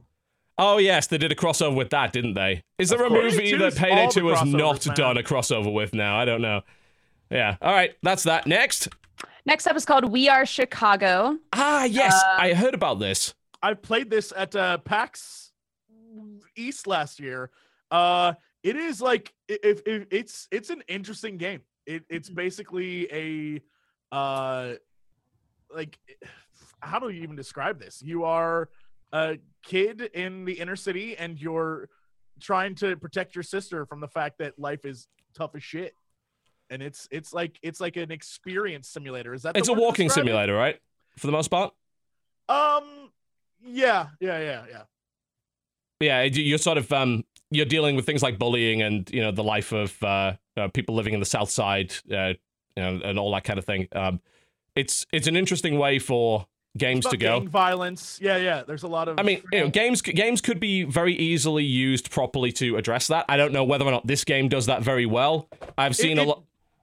it is definitely. It definitely. Uh, it does not take it in like a. Uh, I don't even like. I, I don't even know the proper word for this. It doesn't take it. It, it. it it takes itself seriously to the point where it's trying to express something to you that isn't just like, "Boy, does it suck to live here." Our yeah, it's is more more than that. Yeah. Right. Yeah, yeah, yeah. Yeah, it's it's a very fine line. You know, there- there's uh, obviously a lot of people will say things like keep politics out of video games or media or whatever. Well, the thing about that is that it's almost impossible to do that. You know, because almost everything is political to some extent. The question is not well, keep politics out of video. It's like how do you integrate them in a way that helps the immersion and helps you uh, tell the story and makes a good game that isn't just ramming things down your throat. You know? It's like Bioshock wouldn't be Bioshock without the political aspect of it, but it's Right. not ramming anything down your throat there. Whereas there are some games which are overly preachy and they sacrifice everything else to be that. Um, I hope that this game is not that because there, certainly there are a lot of opportunities to make something uh, genuinely impactful out of this. But Mhm. You've got to make sure it's also interesting. And I've said it before, your games must be compelling. They don't have to be fun, they must be compelling in some way. And a lot of walk around watching things are just chores. And then you lose you lose the emotional investment of people if you do that. It's like um what was the name of that one? Um Sun Sunset? Was it Sun uh where you played a cleaner uh was it Sunset? I don't know. yes, it was, Sunset. Yes. Yeah, um, yeah, yeah, yeah, yeah. yeah, that that was they were, that was attempting to deliver a political message. Unbelievably dull to play, to the point where I wasn't interested in their political message because I was so bored. Yeah, that's the that's the problem. If you're gonna deliver that story, you better do it well. right. Cool. All right, let's move on. Next up is called Queen's Quest. It's a hidden object game. All right. Um, yep. The game after that is Take on Mars. Which, Oh, uh, is this finally out? space exploration game? Yeah. Yeah. Forgot Uh, that existed. yeah, it's, it's Take on been in early access for a long time. Yeah, take on helicopters. You're right. Jesse, you are ruining everything. I'm sorry. Stop it. With your, I, I knew it was coming. I just hoped it wouldn't. Take on wouldn't. Mars. Yeah, I was I was hoping against hope that you wouldn't go there, but you did. But yeah, you're right. to. Um, it's by the guys that made Take on Helicopters, which is generally considered a fairly good helicopter simulator. Take on Mars is supposed to be like a rover and space exploration, very sciencey kind of simulator. It's been early access forever. Um, Now it's officially out, which is neat. So I'm intrigued to see if that ends up being any good. Cool. The next one is called Hell's Little Story. It looks like a flash game where you play a little demon. That's exactly what it looks like. Perfect Yeah. description. Th- oh god, yeah. This is what we say, by the way, when we say retro aesthetic in uh, air quotes. You know, it's like no, this this doesn't look like a retro anything. It just looks like bad art. That's yeah, not good. Um, next up is called Bitku. Okay. It is a. It's not a game, but it looks like it's a sort of s- super simplistic game or story maker. yeah, That's a free, simple storyteller, comic creator, art toy, and a new way to express yourself in pixels. yeah. Um, so you know, it's it's it's a creation tool essentially, Hmm. which is kind of neat. You know, I like I like being able to mess around with stuff like that. I mess around with Yeah. tw- I mess around with Twine every once in a while to do that. Although you can legitimately make an actual game with Twine. Um, Right. it's just it's just quite tricky to do properly, but it can be done. Um, after that, we have For Honor Beta, which we all know. We all know about the beta for Ferrari, yes, Honors, yeah. indeed. After that is Quarantine, Find the Cure, Save the World. Yeah, I, I assume this is coming out. Uh, yeah, it's yeah. This is this just came out like about an hour or so ago. I think I saw an ad for this yesterday that looked pretty neat. It's sort of a uh, it's a management game where you're trying to fight off a disease. It's not like um, oh, what the hell's the name of that game where Plague Inc. Plague the Inc. That's yeah. I keep getting confused to between Plague Inc. everyone. and Pandemic. Yeah, it's a So not related to the MS DOS quarantine, where you're a taxi driver in the post-apocalyptic future killing people. I'm gonna assume no, but that Totally sounds different great, and I should totally play it. That sounds that sounds hilarious. Yeah, it- this this looks pretty neat. Yeah, it's a as I say, it's a management strategy game where you're trying to save the world from a, a pandemic, which is kind of cool. Hmm.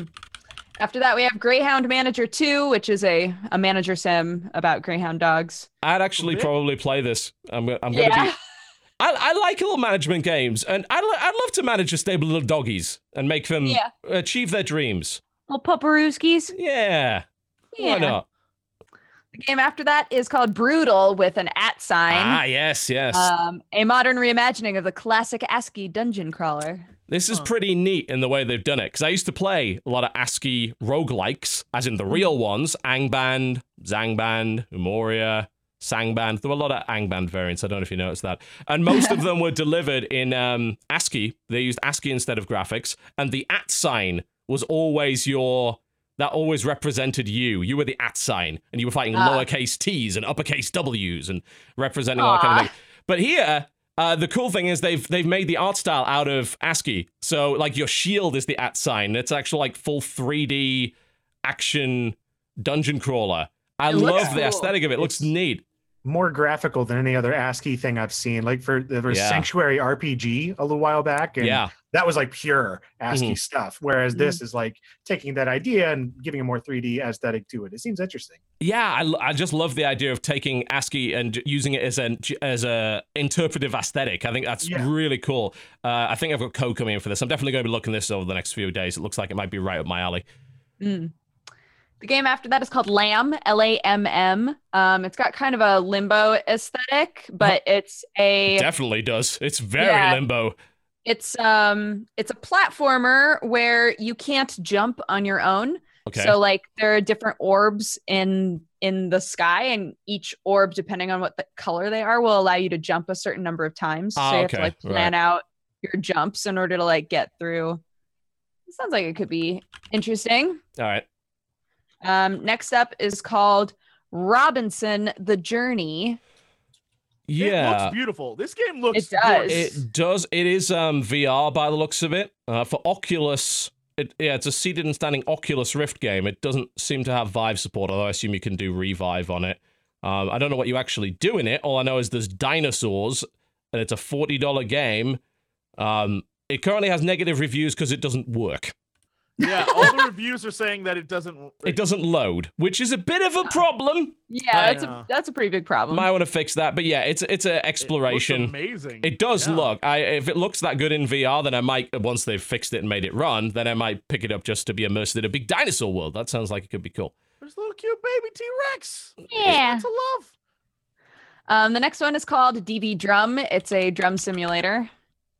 The So- ulti- apparently it's the ultimate drum simulator, no less. Mm, indeed. Don't know how one is. I mean, this this is actually. I don't think this is even a game at this point. This is uh, an actual synthesizer. I don't know if it's a good synthesizer, but Right. there you go. Uh, the game after that looks kind of interesting. It's called Cult of Cthulhu Olympic. Uh-huh. Man, I for the briefest moment thought this was going to be a Cthulhu game, but the Olympics. Like one of those Mario Cthulhu games, where all goes to the Olympics. In the Olympics, it was Cthulhu monsters, but like doing vault. And No, it- I. I would be entirely okay it with seems like it's a choose your own adventure, and Yeah. you play it inside of like a girl's journal. yes. It looks really cool. I like the aesthetic of it. Yeah, it look, definitely looks like a game book style thing, but they've really like used that game book aesthetic. There's been quite a few really good game book like games lately. Mm. Uh, I mean, I've, I've mentioned 80 Days time and again, and I'm going to keep shoving it down people's throats until they buy it. That game's fucking amazing, uh, and Yeah. the way that it delivers text onto your screen is so compelling. But yeah, th- this this looks pretty neat, and I like game books. I'm very much into game books. Uh, the one after that is called Pyro VR. Pyro VR, early access fireworks and explosive show. Which again, if this looks good, I mean, unfortunately, it doesn't look all that good. But if it did, I would absolutely be up for this. Making my own, setting up my own VR fireworks with the touch controls. That sounds great. But this looks a little ropey. Let me put it that way. So hopefully they are able to polish this up a little bit. Uh, this next one I'm confused by. It's called Wizard King. It says it's a strategy collectible card game, but when I get to the screenshots that I don't see cards. me neither. When I get to the screenshots that show them fighting, I'm like, where are the cards though? Mm, yeah. I. I mean, it may just be a very, huh. Yeah. I don't. Collectible icons. That's a new Yes. subgenre. Yeah, that's it. That's exactly what it is. There are no cards here. It's just collect stuff. Um, I assume that it it's a single player game, isn't it? Uh, yeah. And so it's it's one of those single player adventure, get the cards along the way kind of thing, which are, are fun actually. Um, I remember I played a bunch of Destiny, which is a, quite a funny game if you can deal with the fact that it has literal memes as cards in it. Um, and uh, Card City Nights, which is by the guy that made Ittle Dew, uh, is a very fun little single player card game. Nothing will ever beat the Pokemon CCG game on Game Boy Color, though. I, I can tell you. Mm. Magnificent. The game after that is Blue Effect VR. It is a VR, um, like waves of enemies. Atmospheric shooter. shooter thing. Yeah.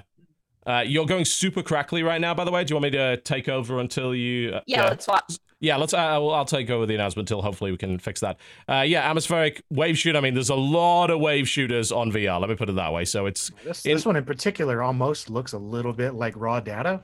yeah, it does. You're totally right. Uh, very similar aesthetic. Although I imagine raw data is probably far further on. Although this is actually out of early access now, so and raw data is not. So maybe it is more complete. I don't know.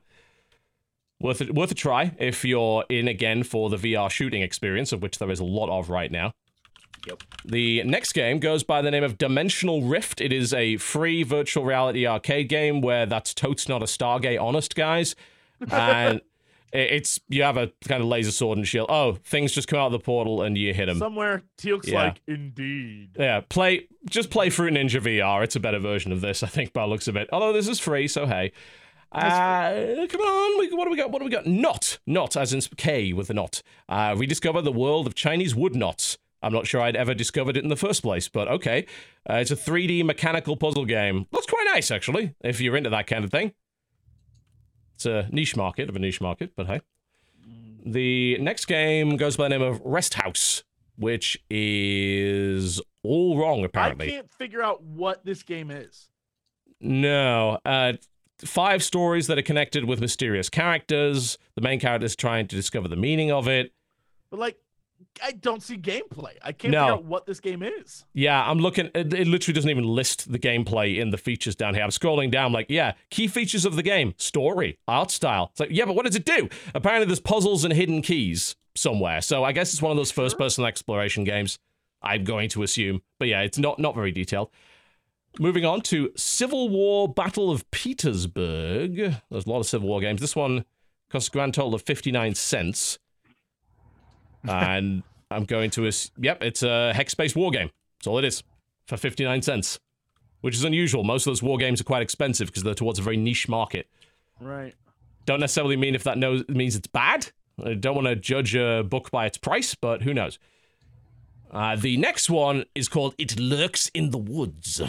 Yeah, it doesn't look like anything. It looks like a a short exploration game that's That's exactly what it is. Like a spooky. Based- it's Yeah. based th- it- on all the- the reviews are like, it's not a horror game. It's the walking simulator scare game. French Canadian folklore. That's different. Quebecois. That's neat. Uh, wasn't that um wasn't uh, Sang Froid, Tales of Werewolves, also based on that? That was a pretty neat Sounds game. like it. Yeah, that was a neat game. Uh, that was about uh, defending your town from werewolves, and you had to set up traps and manage your town, and there was tactical combat. So, and I kept mispronouncing the name of it. I called it Sangfroid. No, it's Sang Froid, apparently. I apologize to my Quebecy brethren. All right. Uh, okay, uh, we have uh, we got rid of your Crackle at least for a while. Really? It's gone? It's gone for the time being. Well, I'll let you know if it comes back. Cool. The next game is called Fantasy Fairways. It's like a fantasy golf game. Okay. Uh, I mean, that's potentially neat. I've seen quite a few of these whole, uh, you know, mini golf games. This one is interesting in that it's, I don't know if this is 2D or top down. I can't tell, actually. Hmm. I think it's It 2D. looks 2D, like side side Yeah. view kind of thing. yeah, it's, it obviously, you know, it, it's a get to the end kind of thing. Uh, physics based by the looks of it. Looks kind of neat. This next game is called Powers VR. It's Okay. a VR game where you're a superhero and you get to play That- with different superpowers. That, I mean, that sounds awesome. The question is, like, can you Whether or not Do- it's good. Yeah, well, can you? Is it actually a game or just a toy box? That's I think uh, it's a toy box. yeah, it's currently in early access. Uh, no, it seems that there is there are gameplay aspects to it. Apparently, I saw guys shooting dudes with lasers, and there was damage numbers coming off it. But yeah, you get experience like flying through the air. Oh, and you get to do this to do it. That's pretty cool. I can see the appeal of that. The next game is called Alone with You. It looks like it's a story game, sci-fi, bittersweet sci-fi adventure game that goes right for your heart. Oh, great! A romantic adventure game by way of Star Trek, according to the quote here. Uh, yeah, because you know Star Trek never had any romance in it or anything. First interracial kiss on television. You know, maybe pay attention to that when you come up with your quotes. But yeah, I, I mean, it le- seemed mostly like a text adventure, from what I can tell. The next game is called Ananias, A N A N I A S. Explore we were- five ancient realms fighting their monstrous inhabitants. We were talking about actual roguelikes earlier of the the classic style. Uh, this is that, although it uses a tile set as opposed to uh, ASCII. But yeah, it looks like a very very old school top down dungeon crawler roguelike. Moving on. Uh, this next one, moving on to February 10th, this next game is called Convicted Galaxy. Mm, I don't know what type of game this is. Looking at the screenshots, it's very busy and I'm confused. I'm already intrigued. Uh, apparently, you're stranded in an unknown galaxy full of escaped prisoners who grow stronger with every passing moment. God, they're busy. no. Build a space station, upgrade your ship, and dogfight your way out of the galaxy, uh, which all sounds kind of interesting. I just don't know how any of that works. Is it a management game? Uh, you know, do you pilot at any point? I'm trying to figure it out by looking at the video and not really getting very far. Uh, It has adaptive 3D audio as a key feature. So Interesting. Not what I generally buy my games on the basis of, but hey. Yeah, no kidding. Yeah, I think it does seem to have some sort of uh, arcade aspect to it. I think it's all on flat plane as well, which is not that appealing for a lot of space games. Some of them are okay like that, but This one, because it's very much a dogfighting game, not so great that it's on flat plane like that. But uh, hey, we'll see. You know, it's going into early access. We'll see what happens when it's actually done. This next game makes me uncomfortable. Okay. What you it's got? called it's called Jump to Die. It makes Oh. me uncomfortable too. It says the world is doomed. People don't have enough resources to live. So, as a genius business holder, you realize it's a chance to make money. You rent a small building and begin your business, attracting people to jump off your roof. It, you you run a suicide company. Yeah. Wow. Uh, okay.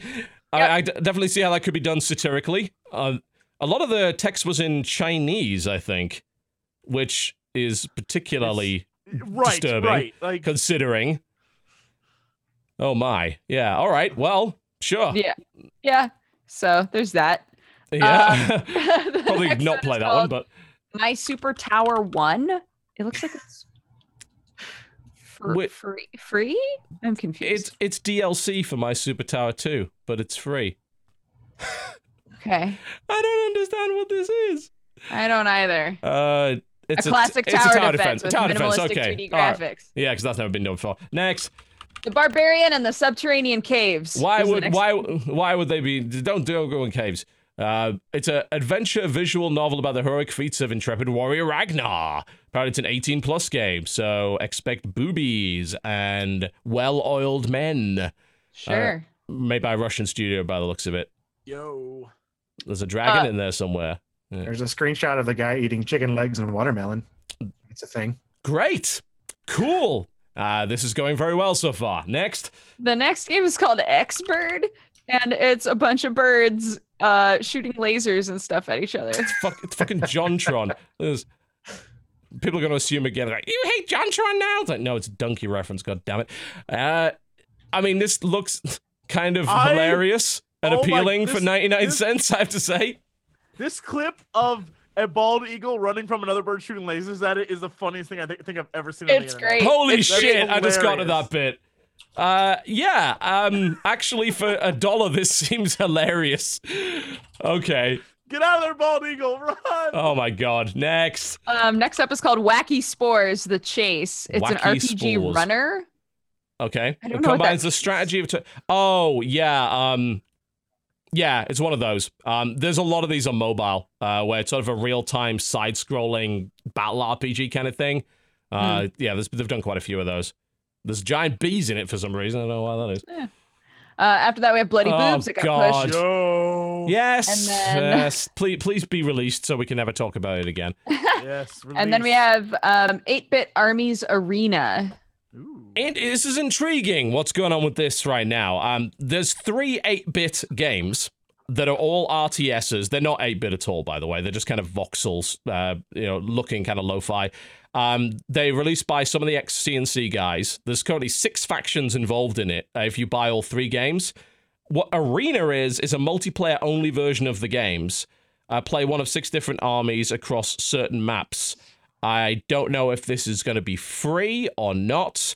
Um, the game has a campaign in it and a bunch of other stuff, but I assume this is just a multiplayer only, maybe cheaper variant of it to get people invested in it. I've played the games, they're quite fun.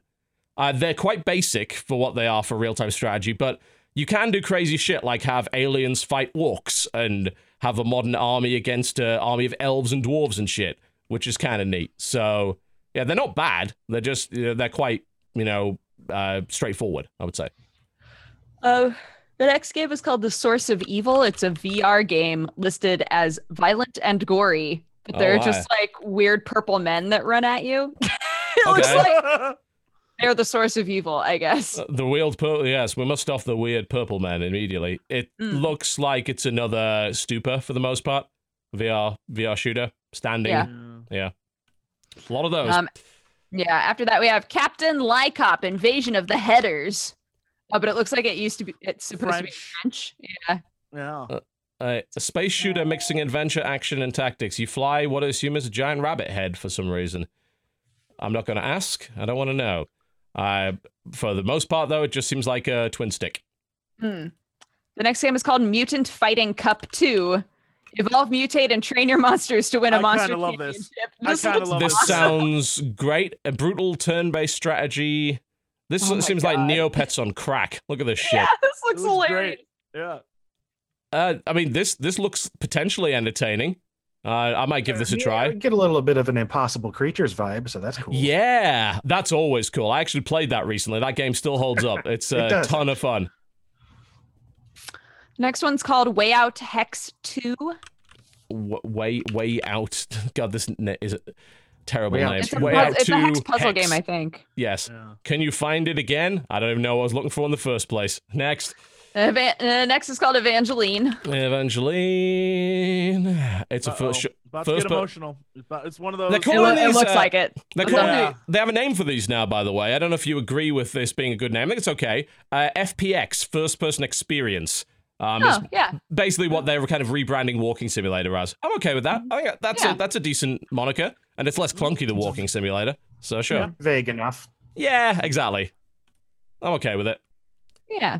Um, the next one is called Zombie Balls. Great. Balls with a Z as well, just to know we're Yep. super radical, am I right? It's a physics puzzle game. Kill the undead, keep the villagers alive. zombie. balls. the zombie balls. Uh, yeah, it throw rocks at zombies in a 2D level. Sure. All Mhm. right. Next up is called Foot Rock. Uh, it's a Foot sports game.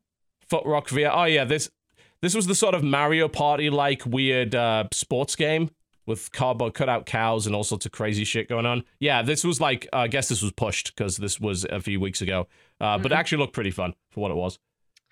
After that, we have Block King. Block King. Doesn't look great. It's also listed as massively multiplayer. I don't think it is that. I don't. I'm so I- confused. I am looking at this game and I'm thinking that I don't want to be looking at it anymore. Next, Next is called the Safeguard Garrison. a Tower safeguard. defense game. Of course it is. Yes. Uh, you crackles back, by the way. Fuck. okay. Do you want, do you want to take are get- over? Uh, yeah, I'll take over. We're getting rid. We, you are. We are getting rid of that audio interface before next show. Jesus Christ! but yeah, that is a, a yeah. It's a tower defense game. Uh, one of many. Just play Defense Grid for the love of God. All right, moving on to February the 11th. Western 1849 Reloaded become the It's ult. cool. Yeah, it actually does. I a like a little the bit of Call of Juarez gunslinger. Yeah. maybe. a little bit of uh, Mad Dog McCree maybe in Ah, here as well. Uh, something like that. There was also like this really cool Neo Ge- Wild Guns, was it that Neo Geo game? Mm-hmm. Uh, seems like there's a little bit of that in there. Yeah, it's a it's a third person shooting gallery, but it looks like it's pretty fun. I like the aesthetic too. Yeah, cell shaded look. Yeah, looks pretty cool. And then moving on to Cavern of Time. Nozdormu? No, nothing of the sort. Uh, it is an RPG adventure game. Um, if it has a frame rate, I'm not sure how to describe it, but yeah, it looks like it runs quite slow. I think we actually covered this last week, so I, got, I guess it got pushed. But yeah, very old school looking RPG. Almost looks like RPG Maker game, but it looks a little too uh, advanced for that. Uh, moving on to Dash Fleet. A simple and fun dashing action game. It's a fucking clone of Flappy Bird, isn't it? That's what it looks like. Uh, yeah. Yeah. It's kind kind of Flappy Bird. Never- Kind of Flappy Bird ish. Never ending fun means yeah, that. It's never end. There's there's Flappy Bird arcade machines now. We we are truly lost. Uh, next, Seclusion is the name of it. It is an atmospheric adventure of risk versus reward. Try to find supplies and a solution to saving humanity by the day, but don't be surprised if you don't survive the night. Damn. Yeah, uh, this looks potentially neat, sort of management survival esque kind of thing, and you're running around a lab coat doing it. Next one, Dragon Kingdom War. I mean, really, any cute, maybe. anything called this sounds great. Uh, the question is whether it will be. It is a puzzle RPG. Um, uh, it combines dragons, and they turn into big boy dragons. turn-based strategy, role-playing, card battle, and match three all in the same game, which sounds kind of like it would be up my alley. I like those things. I like all of those things. Uh, I'm not so sure about the aesthetic. Uh, bit, bit, bit animu for my liking, but we'll see. I don't know if it's going to be a free-to-play or anything like that. Uh, moving on. Oh my fucking god. I think we're all cool with you skipping that one. If you want to play that, play Fallout 4. Next, Ultimagus. A magical 2D shooter defender with unique spell selection. Blast through 50 levels, face countless hordes of monsters and evil bosses. A strategical fantasy shooter. Whatever that means. It's sort of a side scrolling thing of sorts with items and. Yeah. Uh, also, your I think we're characters are far, cool far with too you small. Skipping the next one. Uh, yes, we agree. The next one's fine to skip. that game every week. I'm I'm Say fairly. it, no, say its name. Don't I know it. publicity. It's Don't been give there for them- months. I'm not saying it. I won't say it. I won't tell it. I, I know that they're doing this on purpose. They're pushing it back every week, so we have to mention it on every show. I'm not gonna I'm not gonna Don't fall for your scheme anymore. I will not be your Don't puppet. Puppet, you're the puppet. Damn. Wi- Winds of Trade is the next one, a strategy game about running an ocean trading company in the 18th and 19th century. Again, kind of up my alley. Uh, got to buy low, sell high, defend against pirates, all that kind of thing. There are not enough good Age of Sail games, I believe. Hopefully, this will be one of them. Otherwise, I'm going back to playing yet another round of Sid Meier's Pirates. Red Haze. You know, my dear, my life isn't safe. What on earth is all of this? What an Uh, what looking the game. I- What is this? I don't know what this is. What? I want to play this. Uh, okay, sure. You, you you go ahead with that. Apparently, it has 27 endings. Uh, I don't I don't. You, it's Add mostly- to wish list. Mostly- Nudity, sexual content, gore. Okay. All right, Yeah, yeah. what is You know. happening? I don't know what's going on with that. You you guys can deal with that one. Uh, next, Darwin's Demons. I don't think. Shooter, space shooter. Boy, do I wish it was what it wasn't. And, Like, there's- it's ju- it's just with a name like that, I was hoping it to be something fucking awesome. something a, uh, maybe a little bit uh, cerebral. No, it's actually Space Invaders.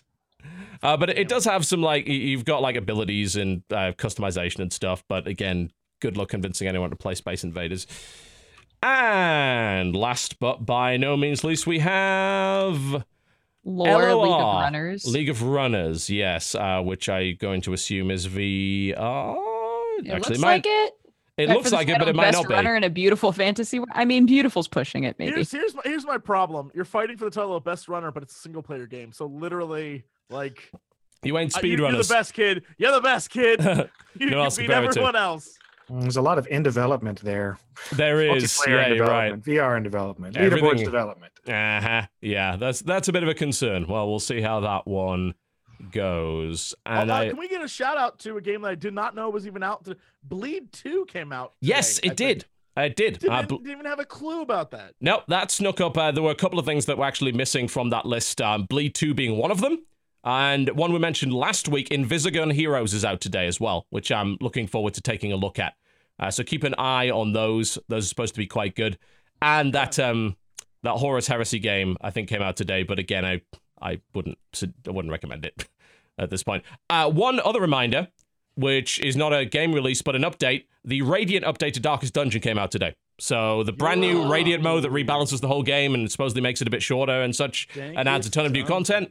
It's in. Uh, that's not the DLC. That's not the Crimson Court or whatever it is they're working on right now. But if you wanted a reason to go back, No back, vamps yet, y'all. No, you wanted a reason to go back to Darkest Dungeon. Maybe you thought it was a little bit too unfair, a little bit too punishing. They have a new Radiant mode that you can play, which is less so.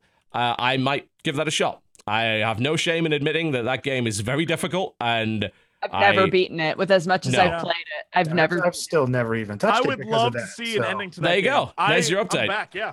Yeah. yeah, I, th- this might be the update for you then. Uh, Radiant mode uh, has a ton of new rebalancing and features. And I'll say this about, you know, uh, some people might say, ah, you should play it in its original form and all that kind of thing. Same with XCOM. It's like, you should play it on Legendary and Iron Man, and that's the only way you should ever play it. No, it's a single player game. Let people enjoy it in the way that they want to enjoy it. And if if it gets more people to experience Darkest Dungeon, which is a fucking great game, then so be it.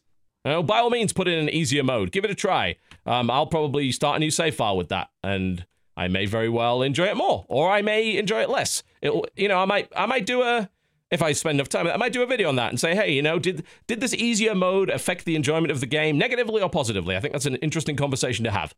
So give it a try. Um, give it a try. I think that is about it uh, as far as I know, in terms of releases and all that good stuff. Unless you want to play the, apparently they brought out Shadows of the Empire again on Steam. Uh, God knows if it works very well. Um, Steam doesn't do a great job of releasing games that are compatible with everything. Let me put it that way. So maybe stick to GOG for most of that stuff. There you go.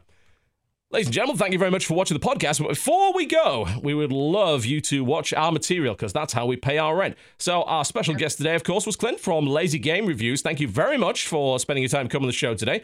Hopefully, your house isn't blown over in the uh, uh, current windy storms that we're having in this area.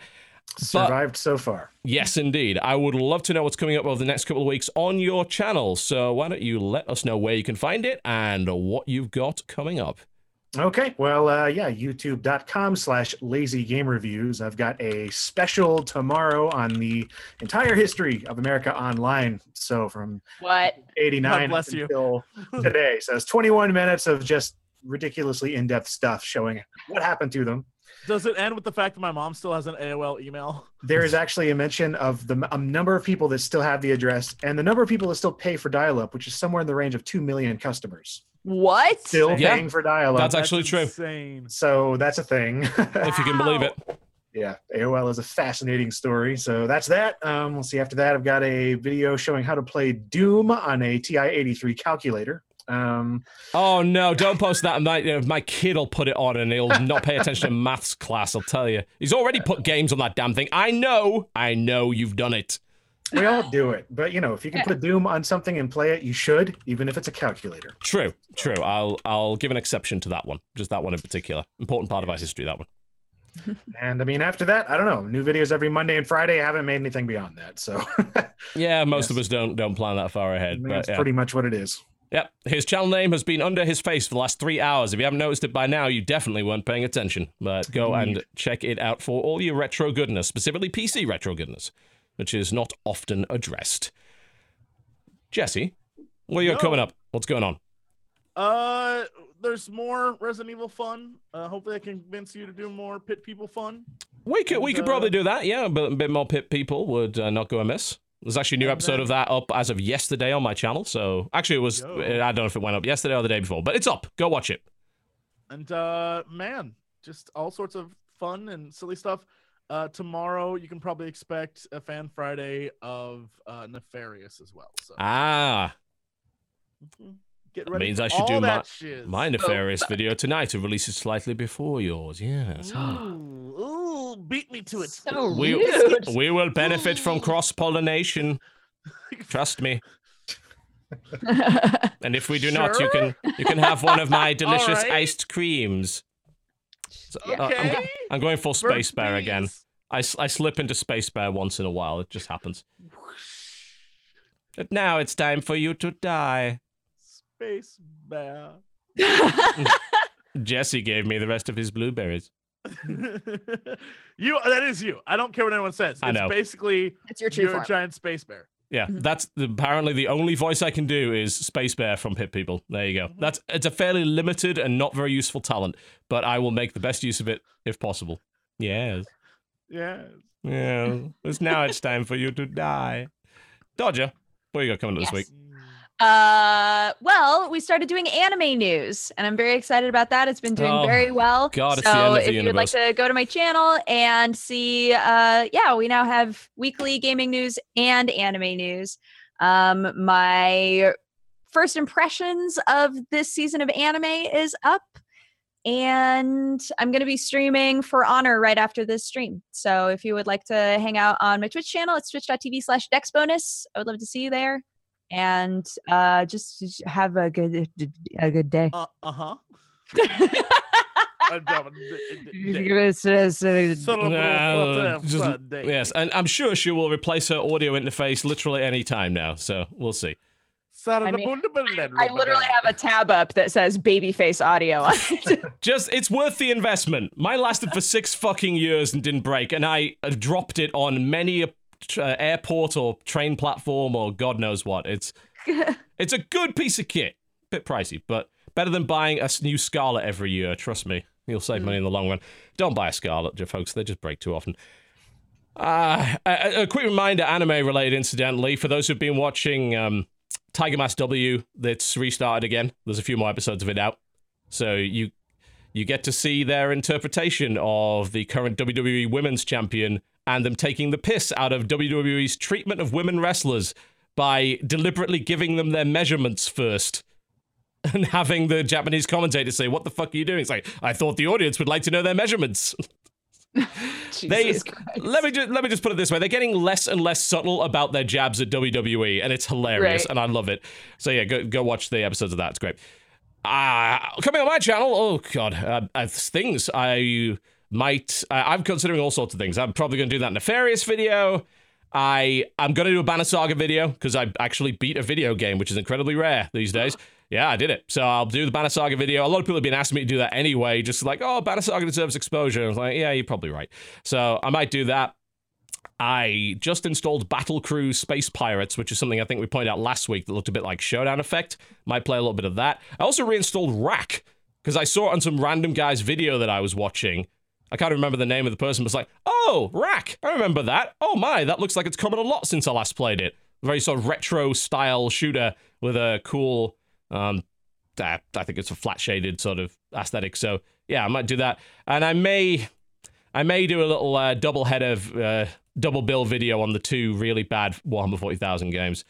Uh, that, that that may happen. There'll also be a video of my voice pack for StarCraft Two because people have been asking for that. I'm going to do a little bit of uh, playthrough of that and demonstrate some of the voices for you. Uh, Jesse still has not released his video on my voice pack, uh, so It is coming this weekend. is Look, coming. Y'all get ready. Yeah. It's Jesse and TB play StarCraft. or more accurately, yeah, Jesse Nope. gets yelled at by uh, robot Total Biscuit while playing StarCraft. Yep. Yeah, it'll that'll be that'll be a thing. And uh, outside of that, if you missed the wonders of Shoutcraft Kings that happened uh, either last week or the week before, can't really remember which, I think it was the week before, all of the VODs are now available on my second channel, which is my StarCraft channel, that is youtube.com slash total biscuit. Go and check that out for some great StarCraft competitive action. And that is about it, I think. I'm hopefully not missing anything. We're not missing anything, right? We weren't supposed to promote anything. No, no, not a sponsor week. Great. Good. Uh, however, there is one little thing I would like you to know that next week's show will be, again be on a slightly different day. Uh, we're moving things around. I've got surgery this month, and people are going to events and all sorts of things like that. So actually, it won't be next week. It'll be the week after. Uh, the week of the 19th to the 25th. We are going to be moving the show to the 20th, which is a Monday, not the Tuesday, which is the 21st, because I'm in hospital on the 21st. So the 20th we'll be doing the show. That's in two weeks. So you don't need to worry about next week. Next week should, in theory anyway, but it's usual time, it's usual place on its usual channel. Assuming we don't fuck that up again. Well, we'll see.